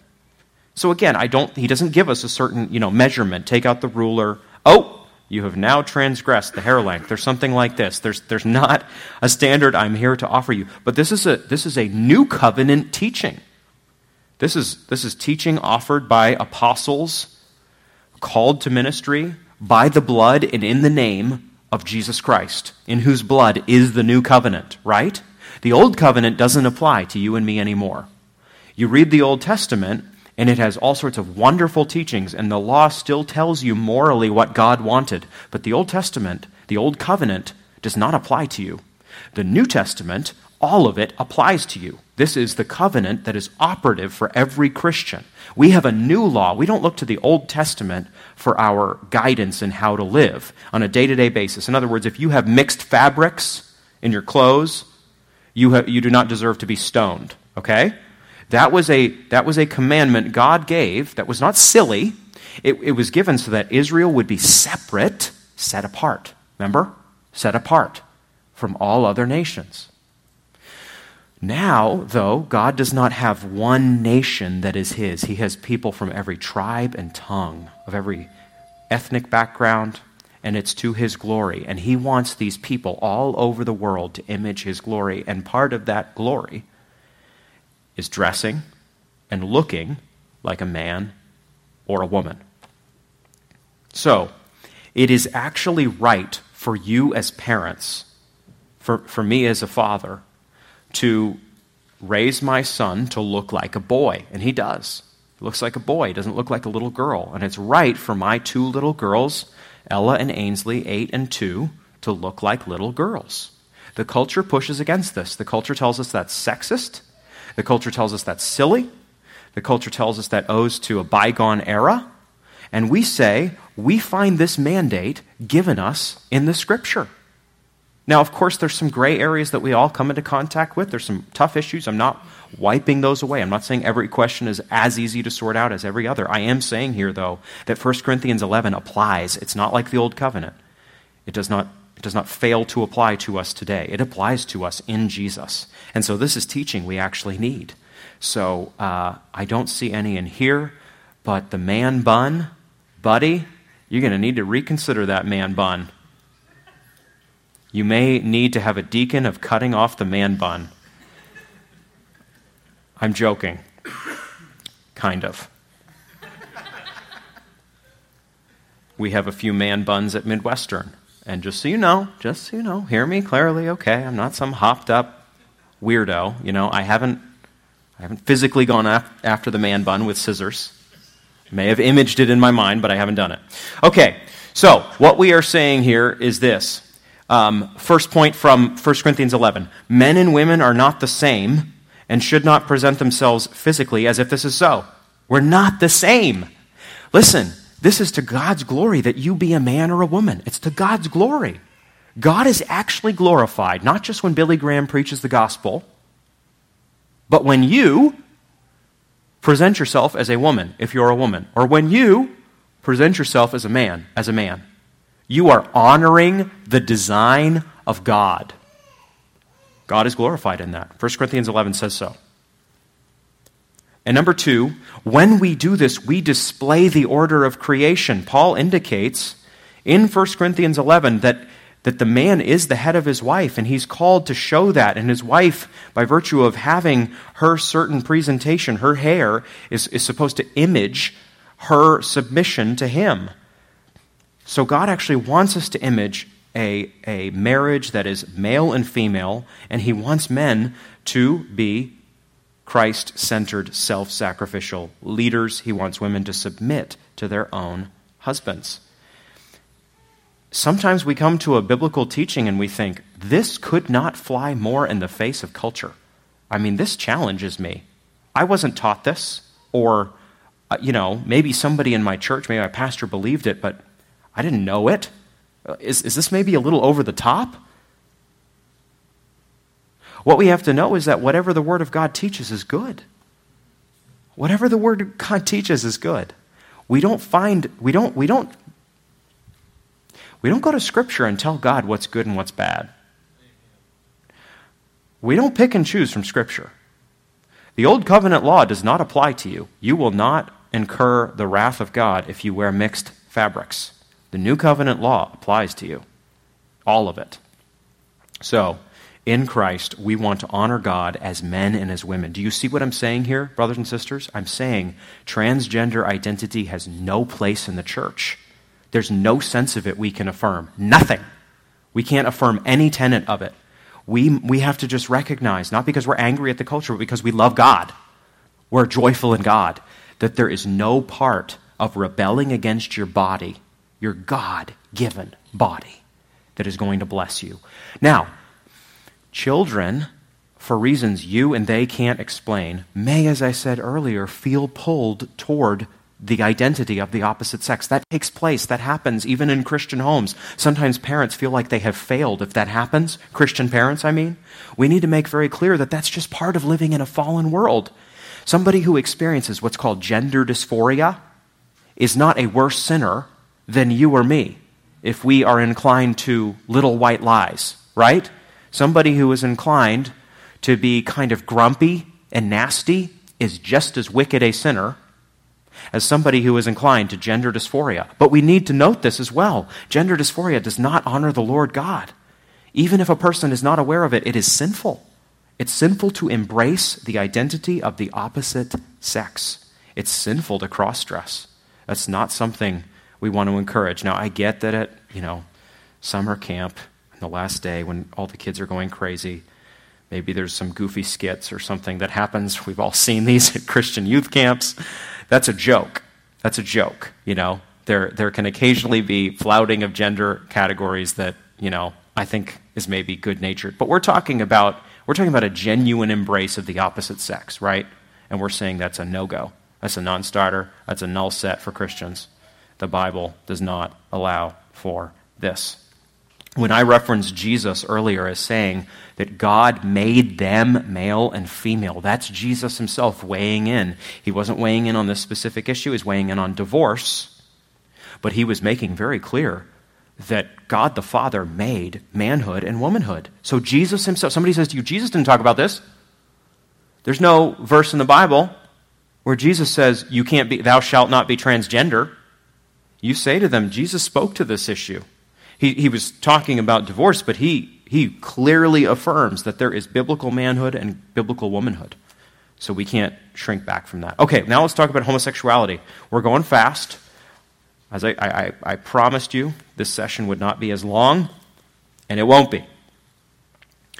The major cultural issue of our day, in terms of what is driving the news, is homosexuality. You would think, based on media coverage, that one out of every three people identifies as gay or lesbian. In reality, the percentage is hard to pin down, but it's something like 2 to 4%. It's not 33%, it's not 30%, it's not 40%. Even, yes, even in post sexual revolution America, it's something like 2 to 4%. In other words, it's minuscule. Take 25 people, line them up, one of them, according to polls anyway, would identify as gay or lesbian. Now, that's probably going to change with the younger generation because the younger generation is now hearing that it is virtuous, even, to be attracted to the same sex. That's what we mean by homosexuality. Homo meaning same, sexuality meaning attraction of a, of a romantic kind. It is, it is now basically not only acceptable to be sexually attracted to the same sex, it's in some cases virtuous good, better than heterosexuality. And all of this rests on an understanding of sexual orientation. That's a n- new term. Sexual orientation is the idea that you may have a certain pattern of romantic, emotional, sexual attraction to men, to women, or both sexes. And, and so you identify who you are based on who you're attracted to. Let me say that again so you get it. That's, that's important. You identify who you are based on who you're attracted to. Somebody says, My sexual orientation is bisexual. Means you're attracted to both men and women, for example. Younger people, especially, are learning that their sexual orientation, who they're attracted to sexually, is basically the most important part of their being. That, that's where things are going. That's how things are being defined. That's the discovery that young people need to make. Who are they sexually attracted to? They're getting training in it, uh, they're getting classes in it, they're getting indoctrination in it. of all kinds. Certainly, watch TV, watch ABC, watch NBC, watch Netflix, watch Amazon Prime. What are many of the newest shows about? In some form, they're going to be about uh, both transgender and homosexual identity. Just about every show now, many movies, has a gay or lesbian character. And this is all part of the normalization and mainstreaming of hom- homosexuality, of a homosexual sexual orientation. We are being indoctrinated today to believe that it's totally fine to be heterosexual, it's totally fine to be homosexual in an, in an orientation, excuse me, and it's totally fine to be bisexual in orientation. That is where we find ourselves. Now, what does the scripture say about this? In the Old Covenant, the scripture is very clear. You think of a text like Leviticus 18, verses 21 to 23. You shall not give any of your children to offer them to Molech, and so profane the name of your God. I am the Lord. You shall not lie with a male as with a woman. It is an abomination. And you shall not lie with any animal, and so make yourself unclean with it. Neither shall any woman give herself to an animal to lie with it. It is perversion. Why do I read multiple verses here? I read them so that you see that homosexuality is not an isolated behavior. It's part of a whole way of sexual expression that belongs to what we could call paganism. Let me just quickly sketch what I mean here. There are basically two major views of sexuality on offer in the world. There's a kind of Judeo Christian sexual ethic, which, which uh, stands for marriage and heterosexual marriage and the procreation of children as, as a key part of marriage. And there's something that is called paganism. Paganism is essentially a deification of the body. There's not really a God to worship. You, you just serve your body and its lusts. You do whatever it is in you that you want to do. In human history, there have been many pagan cults. And in many pagan cults, they have practiced all sorts of aberrant sexual practices. Uh, you think, for example, in terms of what Leviticus is identifying. Leviticus is calling God's people not to be like, for example, the Canaanites. The Canaanites had fertility rites where there would be essentially orgies, and there would be all sorts of godless practices that would take place. The Canaanites did, did not constrain their pagan worship only to sex, however. They also, as you heard me read here, would offer children to Molech. What does that mean? Does it mean you just kind of dedicate your child in a pagan temple? Is that, is that what he's talking about? No.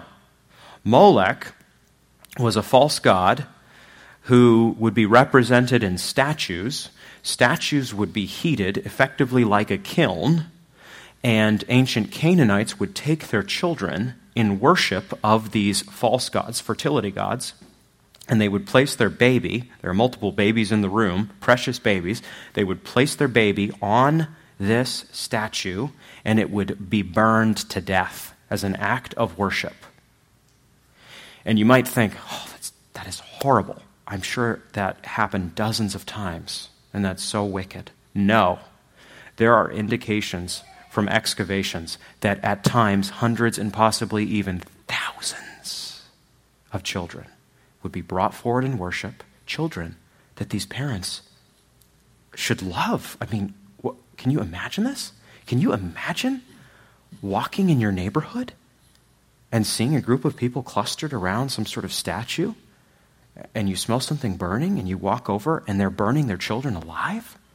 That was common in ancient Canaan. God was calling Israel not to be like Canaan. Canaan was very tempting to ancient Israel. There was a, a wild pagan current that ran through the ancient Near East, and Israel was tempted by it. And Israel, the Old Testament indicates, sometimes was so tempted that its members, Israelites, followers of God, at least in name, would bring their children to be burned to death in the name of Molech. You hear that and it's horrifying. And then you realize wait a minute. You get this like horror movie music in your mind. And you recognize this sounds like America in 2016. Children are slaughtered by the millions.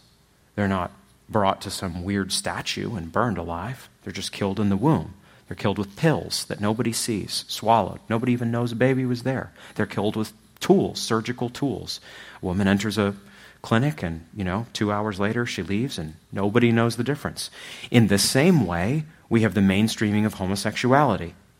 And we assume, based off of this text, we'll see the mainstream, mainstreaming of bestiality in days to come. Sex with animals. I mean, it all still sounds weird and out there, but it's really not. You see, the human heart is always tempted by paganism. the human heart is always tempted to, to worship the body. People are tempted, people were tempted in ancient Israel to gratify their sexual lusts in wild, wild ways, and they're tempted today. It's not new, it's ancient. It's actually the opposite of, of new. It's as ancient as the world is. So, what are we to do? We are to be a counterculture. We are to be a counterculture. And, and the people of God, the church of Jesus Christ, were called to be just that in Romans 1.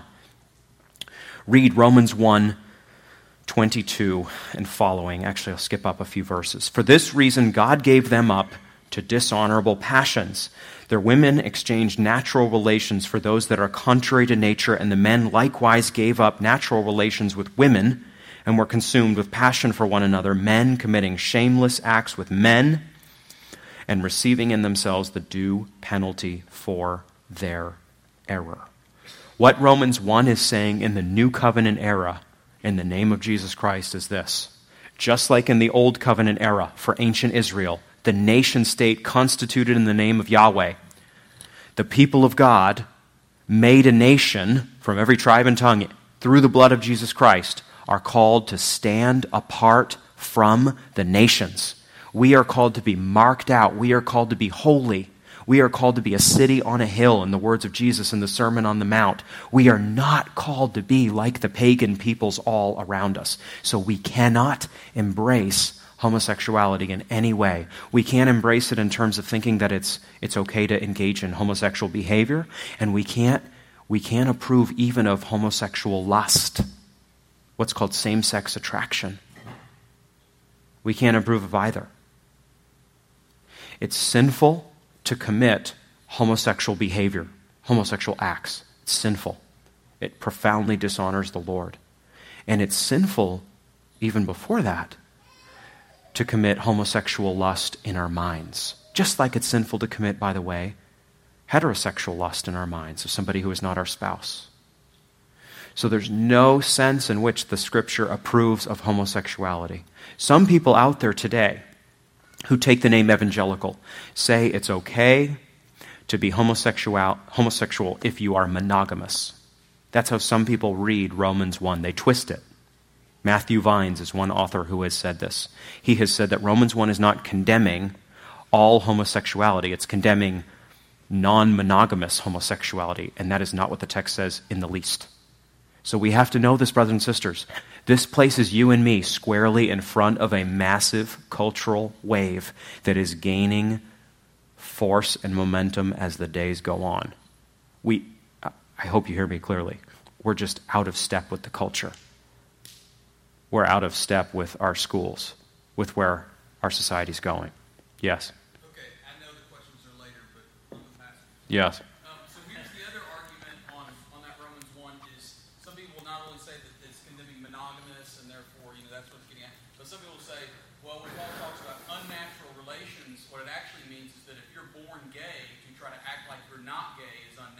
Right. So it's not condemning.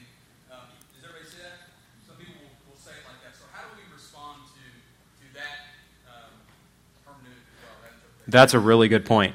I appreciate that. Yeah, I mean, I think, though that can seem to be really confusing, um, Paul answers that directly in the passage I read here in Romans 1. So you, you see the same section, Romans 1 24 to 27. See, see this passage. The men likewise gave up natural relations with women and were consumed with passion for one another, men committing shameless acts with men. Here's what we could say it's a possible interpretation that that means that there are non shameful acts that men can commit with men, right? It's possible. But if you're reading the whole Bible together, right, you have to read all of Scripture together, not just isolated texts. You go to the Old Testament, you go to the Old Covenant era, and homosexual uh, behavior is clearly condemned. You go, to the, you go to the New Covenant era, and what does Jesus uphold? He upholds God's original design for marriage. Well, you read that with a text like this, and you see that it's clearly calling out homosexual behavior of any kind. So here's one thing to do, guys. When, if somebody raises uh, an objection over a, a given verse, uh, as, as Josh points us to, to recognize people are going to do, you need to know that certain texts can be twisted in the moment. But there is a whole story of biblical sexuality. That's why we had this the last section. That's why we're having this in this order because I wanted to sketch out, even quickly, what God's design is for sex. There's no point at which God says in any part of Scripture, you know what? This is kind of free for all time. Do whatever you want. God has a plan for marriage and sexuality from the beginning. He creates sex for marriage, the, the lifelong union of one man and one woman. And He upholds that design all the way through. So that's, that's some of what we have to say. There's more to say, admittedly, but that's some of what we have to say on that point. Okay, I am actually going to leave off here because I think there probably are questions that we have. That's a basic biblical approach to transgender identity and homosexual identity. And uh, rather than keep on talking and talking, I'll stop here. Good. Uh, praise God. Um, thank you so much. We're gonna we got time for questions. Is mm-hmm. that cool? Okay, so I got. I'll start us out with the first one as y'all are thinking about what your questions are going to be. This question is um, relating to homosexuality, and um, okay, how about I just as a Christian um, live my life to the glory of God the best that I can, and um, does it really affect my family at all if my neighbors are you know two women uh, married, you know, now legally. How, does that really affect me at all? And isn't it, shouldn't I just do my best to love them and keep my mouth shut about this issue? It, it's not going to influence my family and my children. Therefore, you know, can I just turn a blind eye to it? That's really important. And what we need to make clear, I think, is that our fundamental duty in this day and age is not to go zap people with, you know, the, the rod of righteousness, whatever it may be.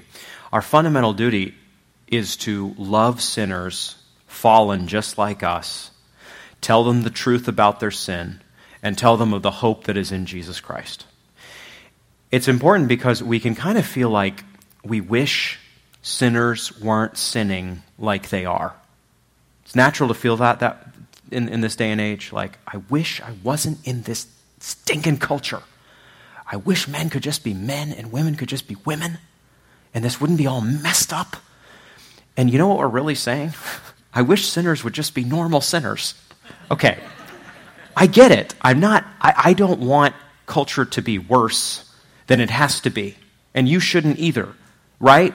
You, we, don't, we don't want culture to be like Nazi Germany, for example. Uh, uh, someone as bad as it could be, right? We'd rather it be respectable even if it's not, even if everybody's not a Christian, we'd rather not have like a war zone, wouldn't we? Is it right? Is that fine? That's fine, I think. But here's the deal we're Christians in a fallen world. We're actually supposed to have a mentality such that we see sinners not as problems, but as opportunities. We see fellow sinners, sinners sinning in awful ways not as a problem disrupting my solitude, but as part and parcel of a fallen world and as opportunities for grace. That's not an easy mentality to have. There are two gay couples in my neighborhood in Platte County, Missouri. I had never lived in Missouri before a year ago. I'm from Maine, which is more secular than Missouri. I lived in Louisville, Kentucky before this, which is more secular than where I live now. I knew that Missouri was the heartland and I think a red state, right? It's a kind of a red state, yes. So I'm I'm red by nature in terms of politics, and I thought, you know, this will be this will be interesting. This will probably be a little bit refreshing for me, frankly, politically at least. You know, generally speaking, America's not the new Israel, but I, I, I kind of like this. I like living in a more red state. Then I move into a neighborhood, and out of 12, 14 families, two of them are gay. My wife and I were stunned, truly. This is Missouri. And we just had to recognize this is the heartland. We, we recognized the world has changed. And so I can feel, just like you can feel. The, now, now I got to deal with this. Now, now my kids have. Now, now I, I'm not hating these, these people, I mean that. But just in a way like, now my kids have got to be exposed to this. Now I got to explain to my five year old boy why there's no mommy in that family. And you can feel like you want to, you know, just get upset. But you have to recognize, as a Christian, you're not placed here for solitude.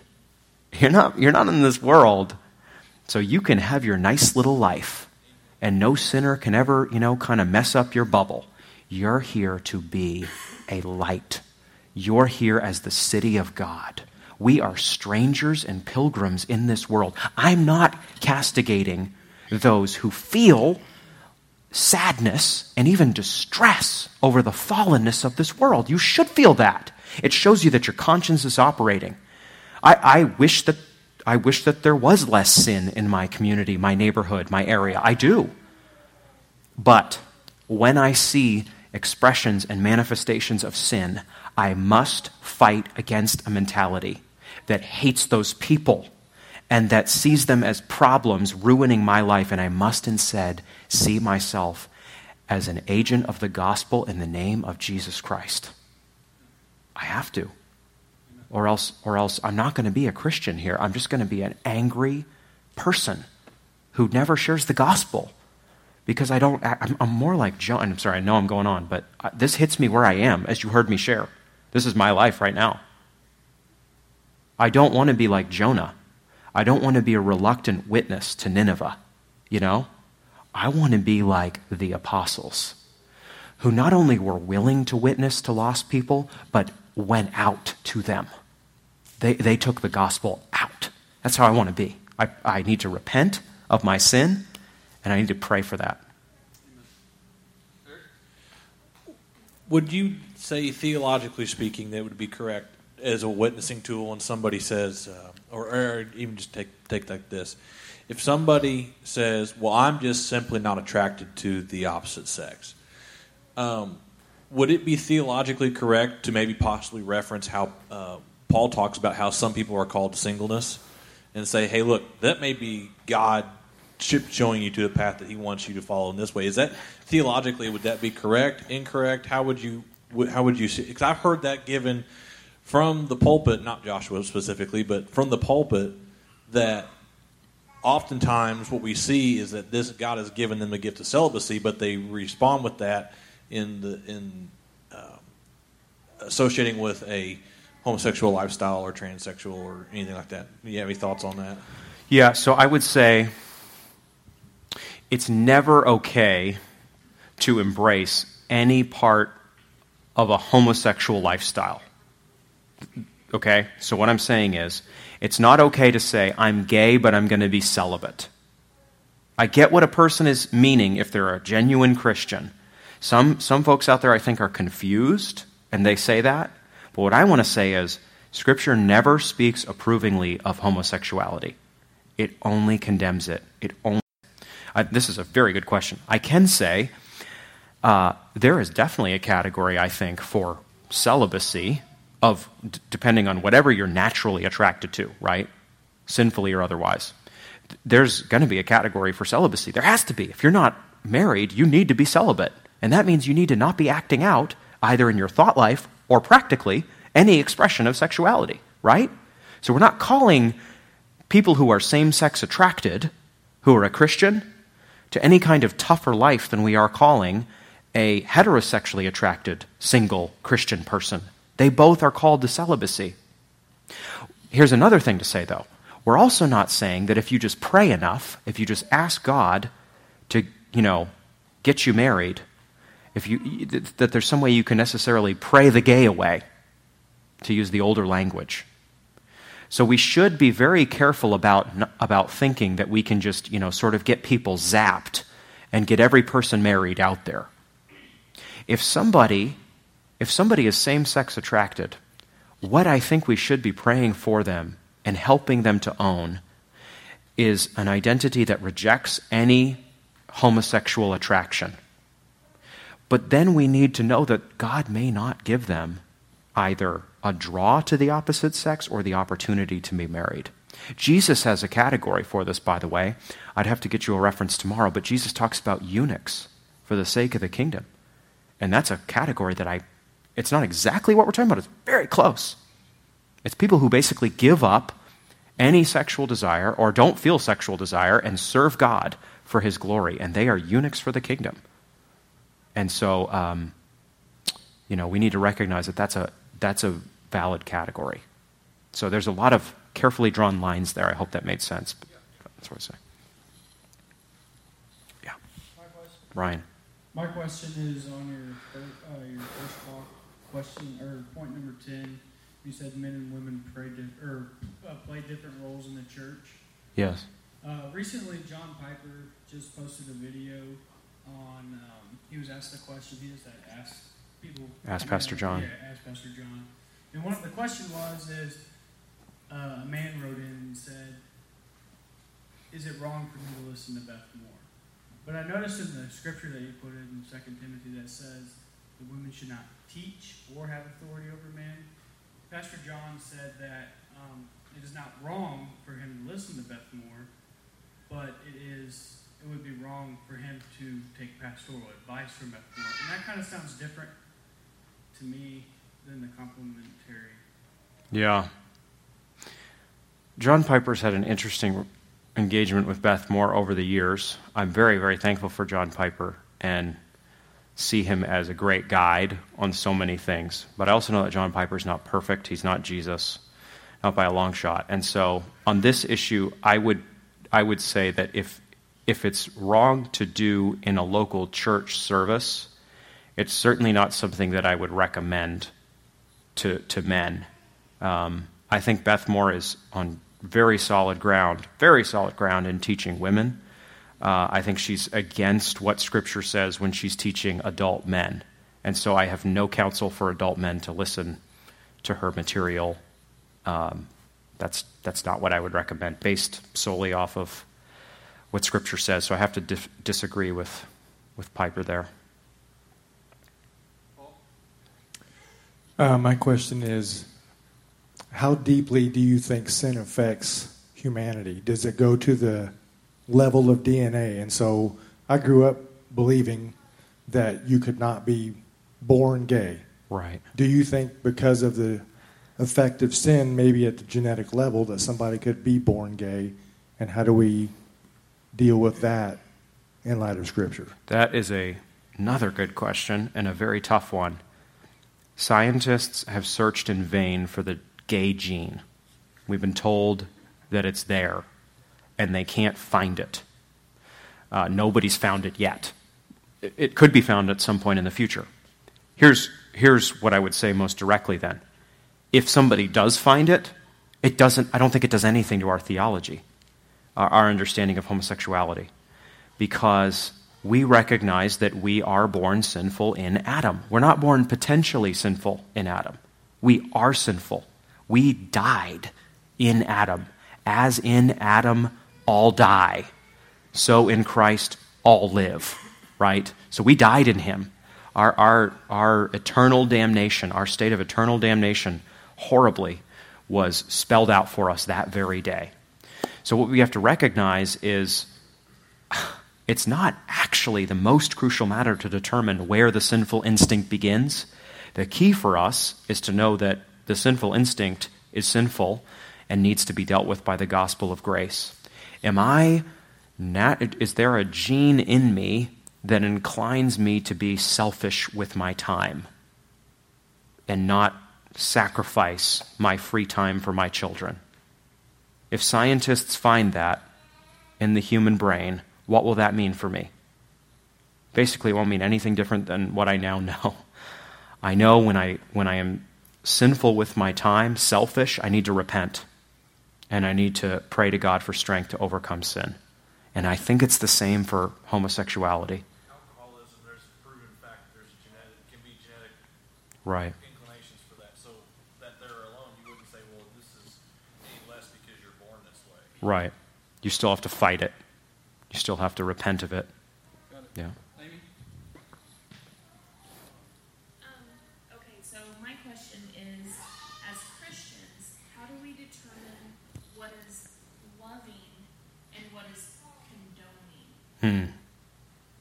Hmm. and that we have, we, we make friends, they are living that lifestyle, they know where we stand, they know how we feel, but at what point is it condoning their lifestyle versus?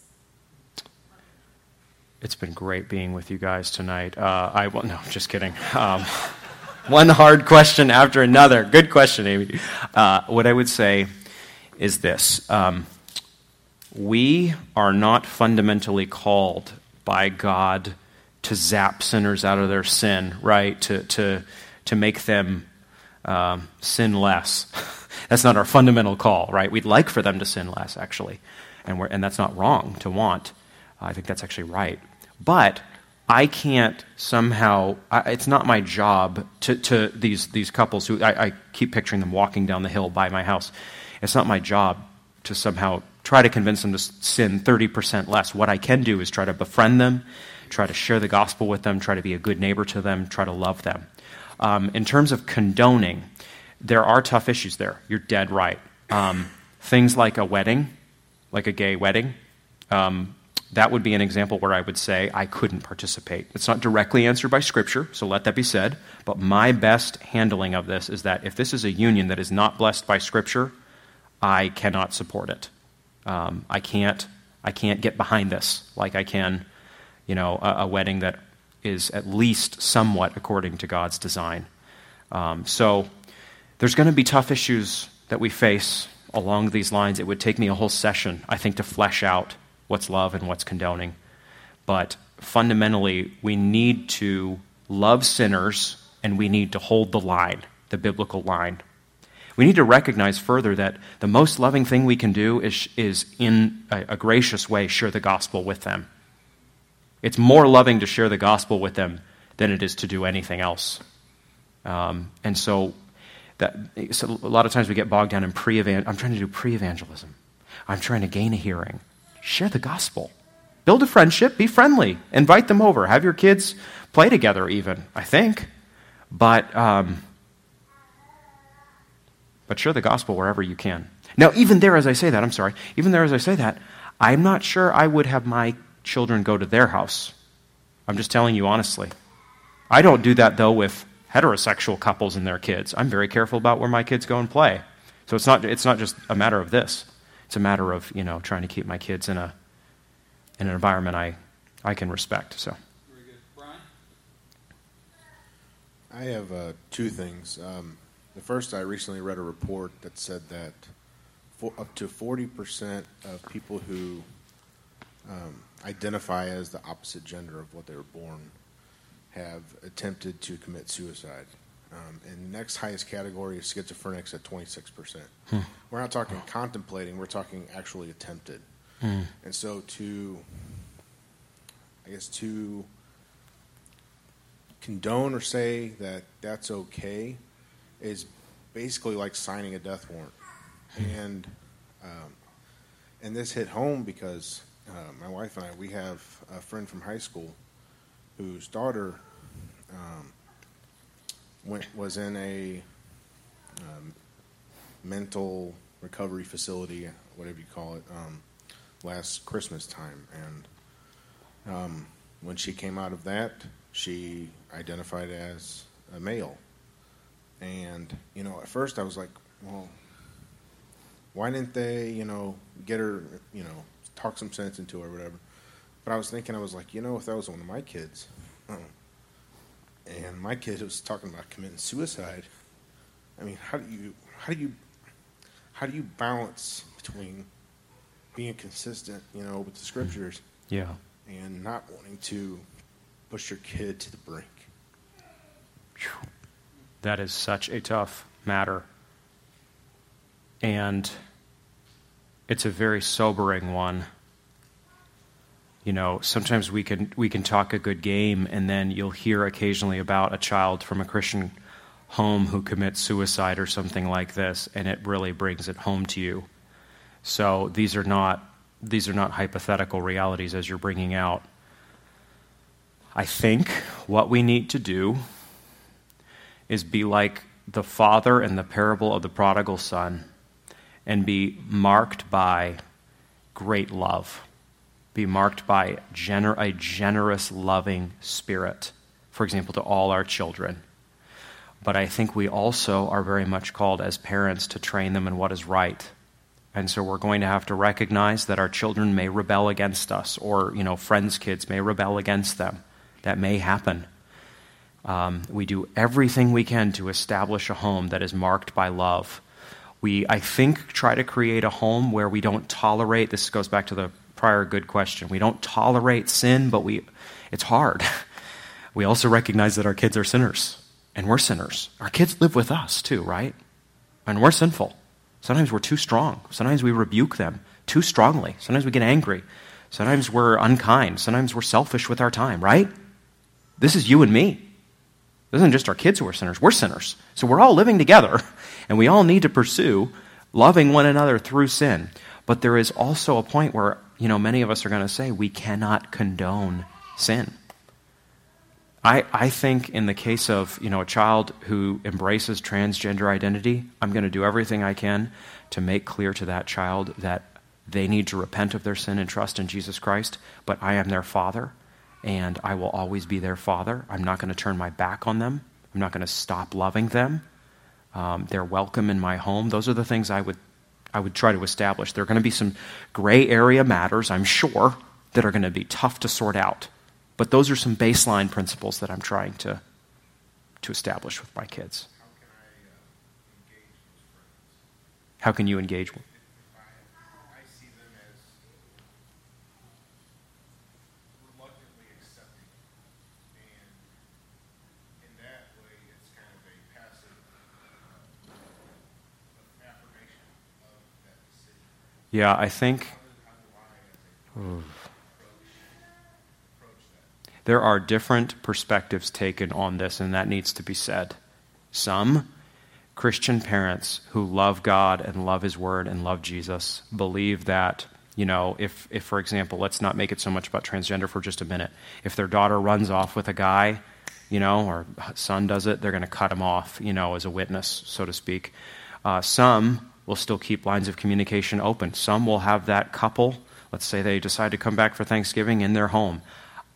I- don't want to say that there's immediately from Scripture one approach that I can see, or, or certain approaches that I can see as dead wrong, and others that I can see as perfectly right. I see hard choices here. I think what I would say is if my Duh, I can't even say that. But, you know, if I had children who embraced a transgender identity, I, I do not believe I would cut off contact with them. I don't believe that's condoning their sin. I would try to make very clear that I do not condone their sin, but I would also try to retain a relationship with them. I would. And you know what? In a lot of these cases, by the way, the child doesn't want to. The child doesn't want it and, they can't bear to be in the presence of their parents because there's still a witness of the conscience. And there's probably, tra- in terms of a Christian background, there's training. They know the truth, they know they're running from God. Usually, children who are going to embrace a transgender or homosexual lifestyle are not, not choosing that for lack of information, right? They're choosing it because of a desire to sin. Me opposing that sin does not change them choosing that sin. So I'm going to do what I can to love them. I'm not going to condone what they do.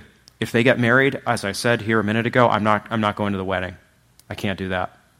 I can't condone that. I can't be, I can't, I can't, in, uh, in a wedding, you're effectively witnessing to the goodness of the union. I can't do that. But I, I can be their father. Chris has got a doozy. Yeah, I, am just going to apologize ahead of time because I'm gonna. It's a it's a transgender question. It just kind of makes it a little blurry because Okay. the the issue with um, how we raise our kids and, and so on. Um, there are conditions that do exist where a, uh, an XX person, a female, is born with congenital adrenal hyperplasia, where the labia is closed and the clitoris is actually enlarged. It looks like a penis. Right. They are XX. They are female. And you know, and there's also uh, Klinefelters where they are XXY and they have small genitalia, small testicles, small penis, but they have breasts. Mm. And these do exist, and it's like if we base it just, it's like how do you go by? Do you go by the chromosomes? Do you go by the, the Yeah. genital parts? Like, and then that can blurred because then are we saying that they're they're sinful because one way or they're doing this other way? But really, it's kind of confusing either way. Right. Right. Good. Very good question. Often comes up on these discussions. It's called intersex as a condition, uh, meaning that um, a child will, in a very small number of cases, have dual genitalia or some of the conditions you mentioned, and so that does happen. We need to make very clear that it does happen. When you heard me talking about behaviors, you were hearing me trying to directly work off of what the biblical texts were saying, which is not so much, you know, a two-year-old who doesn't even understand this condition, but is an, an adult person or a, you know, a more cognizant uh, person who is choosing these behaviors. And so we need to make very clear that Scripture calls such people who are conscious of their choices not to make those choices in, in, in embracing the opposite sex identity. But it's, it is a tricky matter when, uh, when it's a child, when it's a baby. And what what theologians working with doctors have said is that the parents need to work with doctors to figure out the best approach for a child in that kind of circumstance. And there are going to be some gray areas.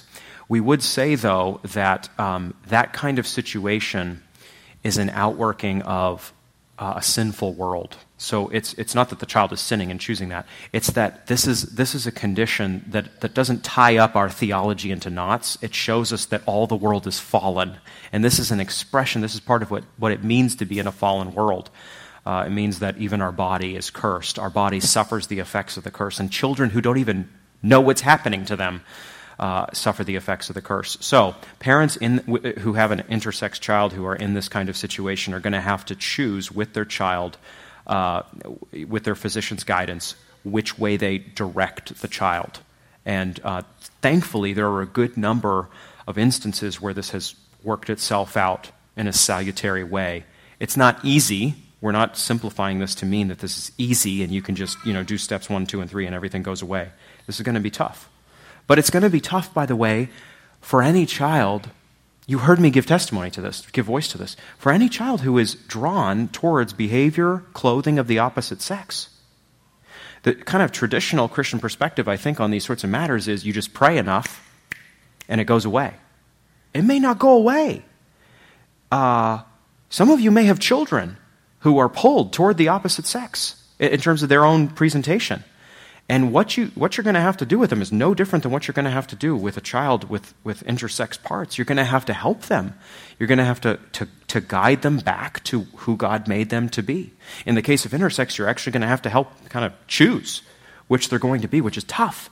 But my point is, we're in tough spots no matter the age. So that's some of what I would say. It's a great question. Um, I'm going to ask him the last question because we're going to let him go to the hotel and go to sleep. Is that cool?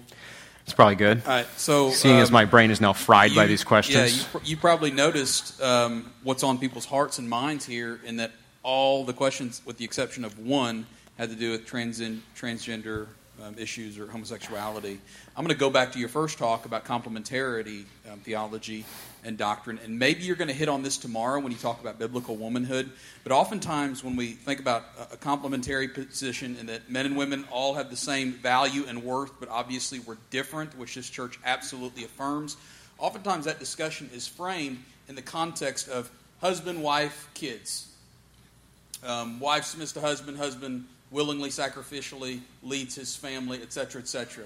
This church, as does so many other evangelical church churches, has a ton of single people loving Jesus, doing the best that they can, waiting for, anticipating a spouse, praying for a spouse, or um, I, whatever. You know, how does that issue Oof. transpose Yeah. itself into the lives of single people?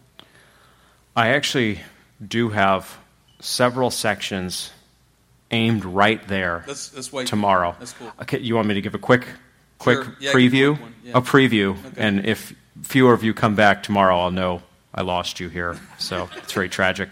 Um, I, you heard me speak to it a, a little bit when I said uh, we are a, we are glorify God not not when we get married and then biblical manhood and womanhood activate you know sort of like the robot powering up with light in its eyes. We are a biblical man or woman from birth. God has made us to own who we are. Sometimes that's hard as we were just talking about. Sometimes there are real challenges physiologically psychologically that we face along those lines. But we glorify god as a man or a woman. So please hear me. And I don't think the church has always communicated well about this. You glorify God as a single man. You glorify God as a single woman. You don't glorify God only as a husband or a wife. My goodness, that's not the case at all. Jesus Christ was single. The Lord of the church, the Messiah, the one who's going to return in the clouds and command justly our worship, is a single man. Jesus never snuggled up with his spouse. Jesus never tousled his son's hair. He never played catch with his boy. He never went hunting with his boy. He never played dolls with his little girls. Jesus never did any of it. He didn't have any inside jokes. He didn't have candlelight dinners. He had none of it. He was single all his days, and he was the happiest man who ever lived. What does that in itself tell us about singleness? It tells us that you can be the Lord of heaven and earth and not be married, and you are fully fulfilled uh, right then and there. So, from that framework, the church has tremendous justification for helping singles to see that their worth does not derive from marital status. Their worth derives from being created in the image of God. And I think we need to, I started there because I think we need to put more in that basket than we typically have. I'll say more tomorrow, but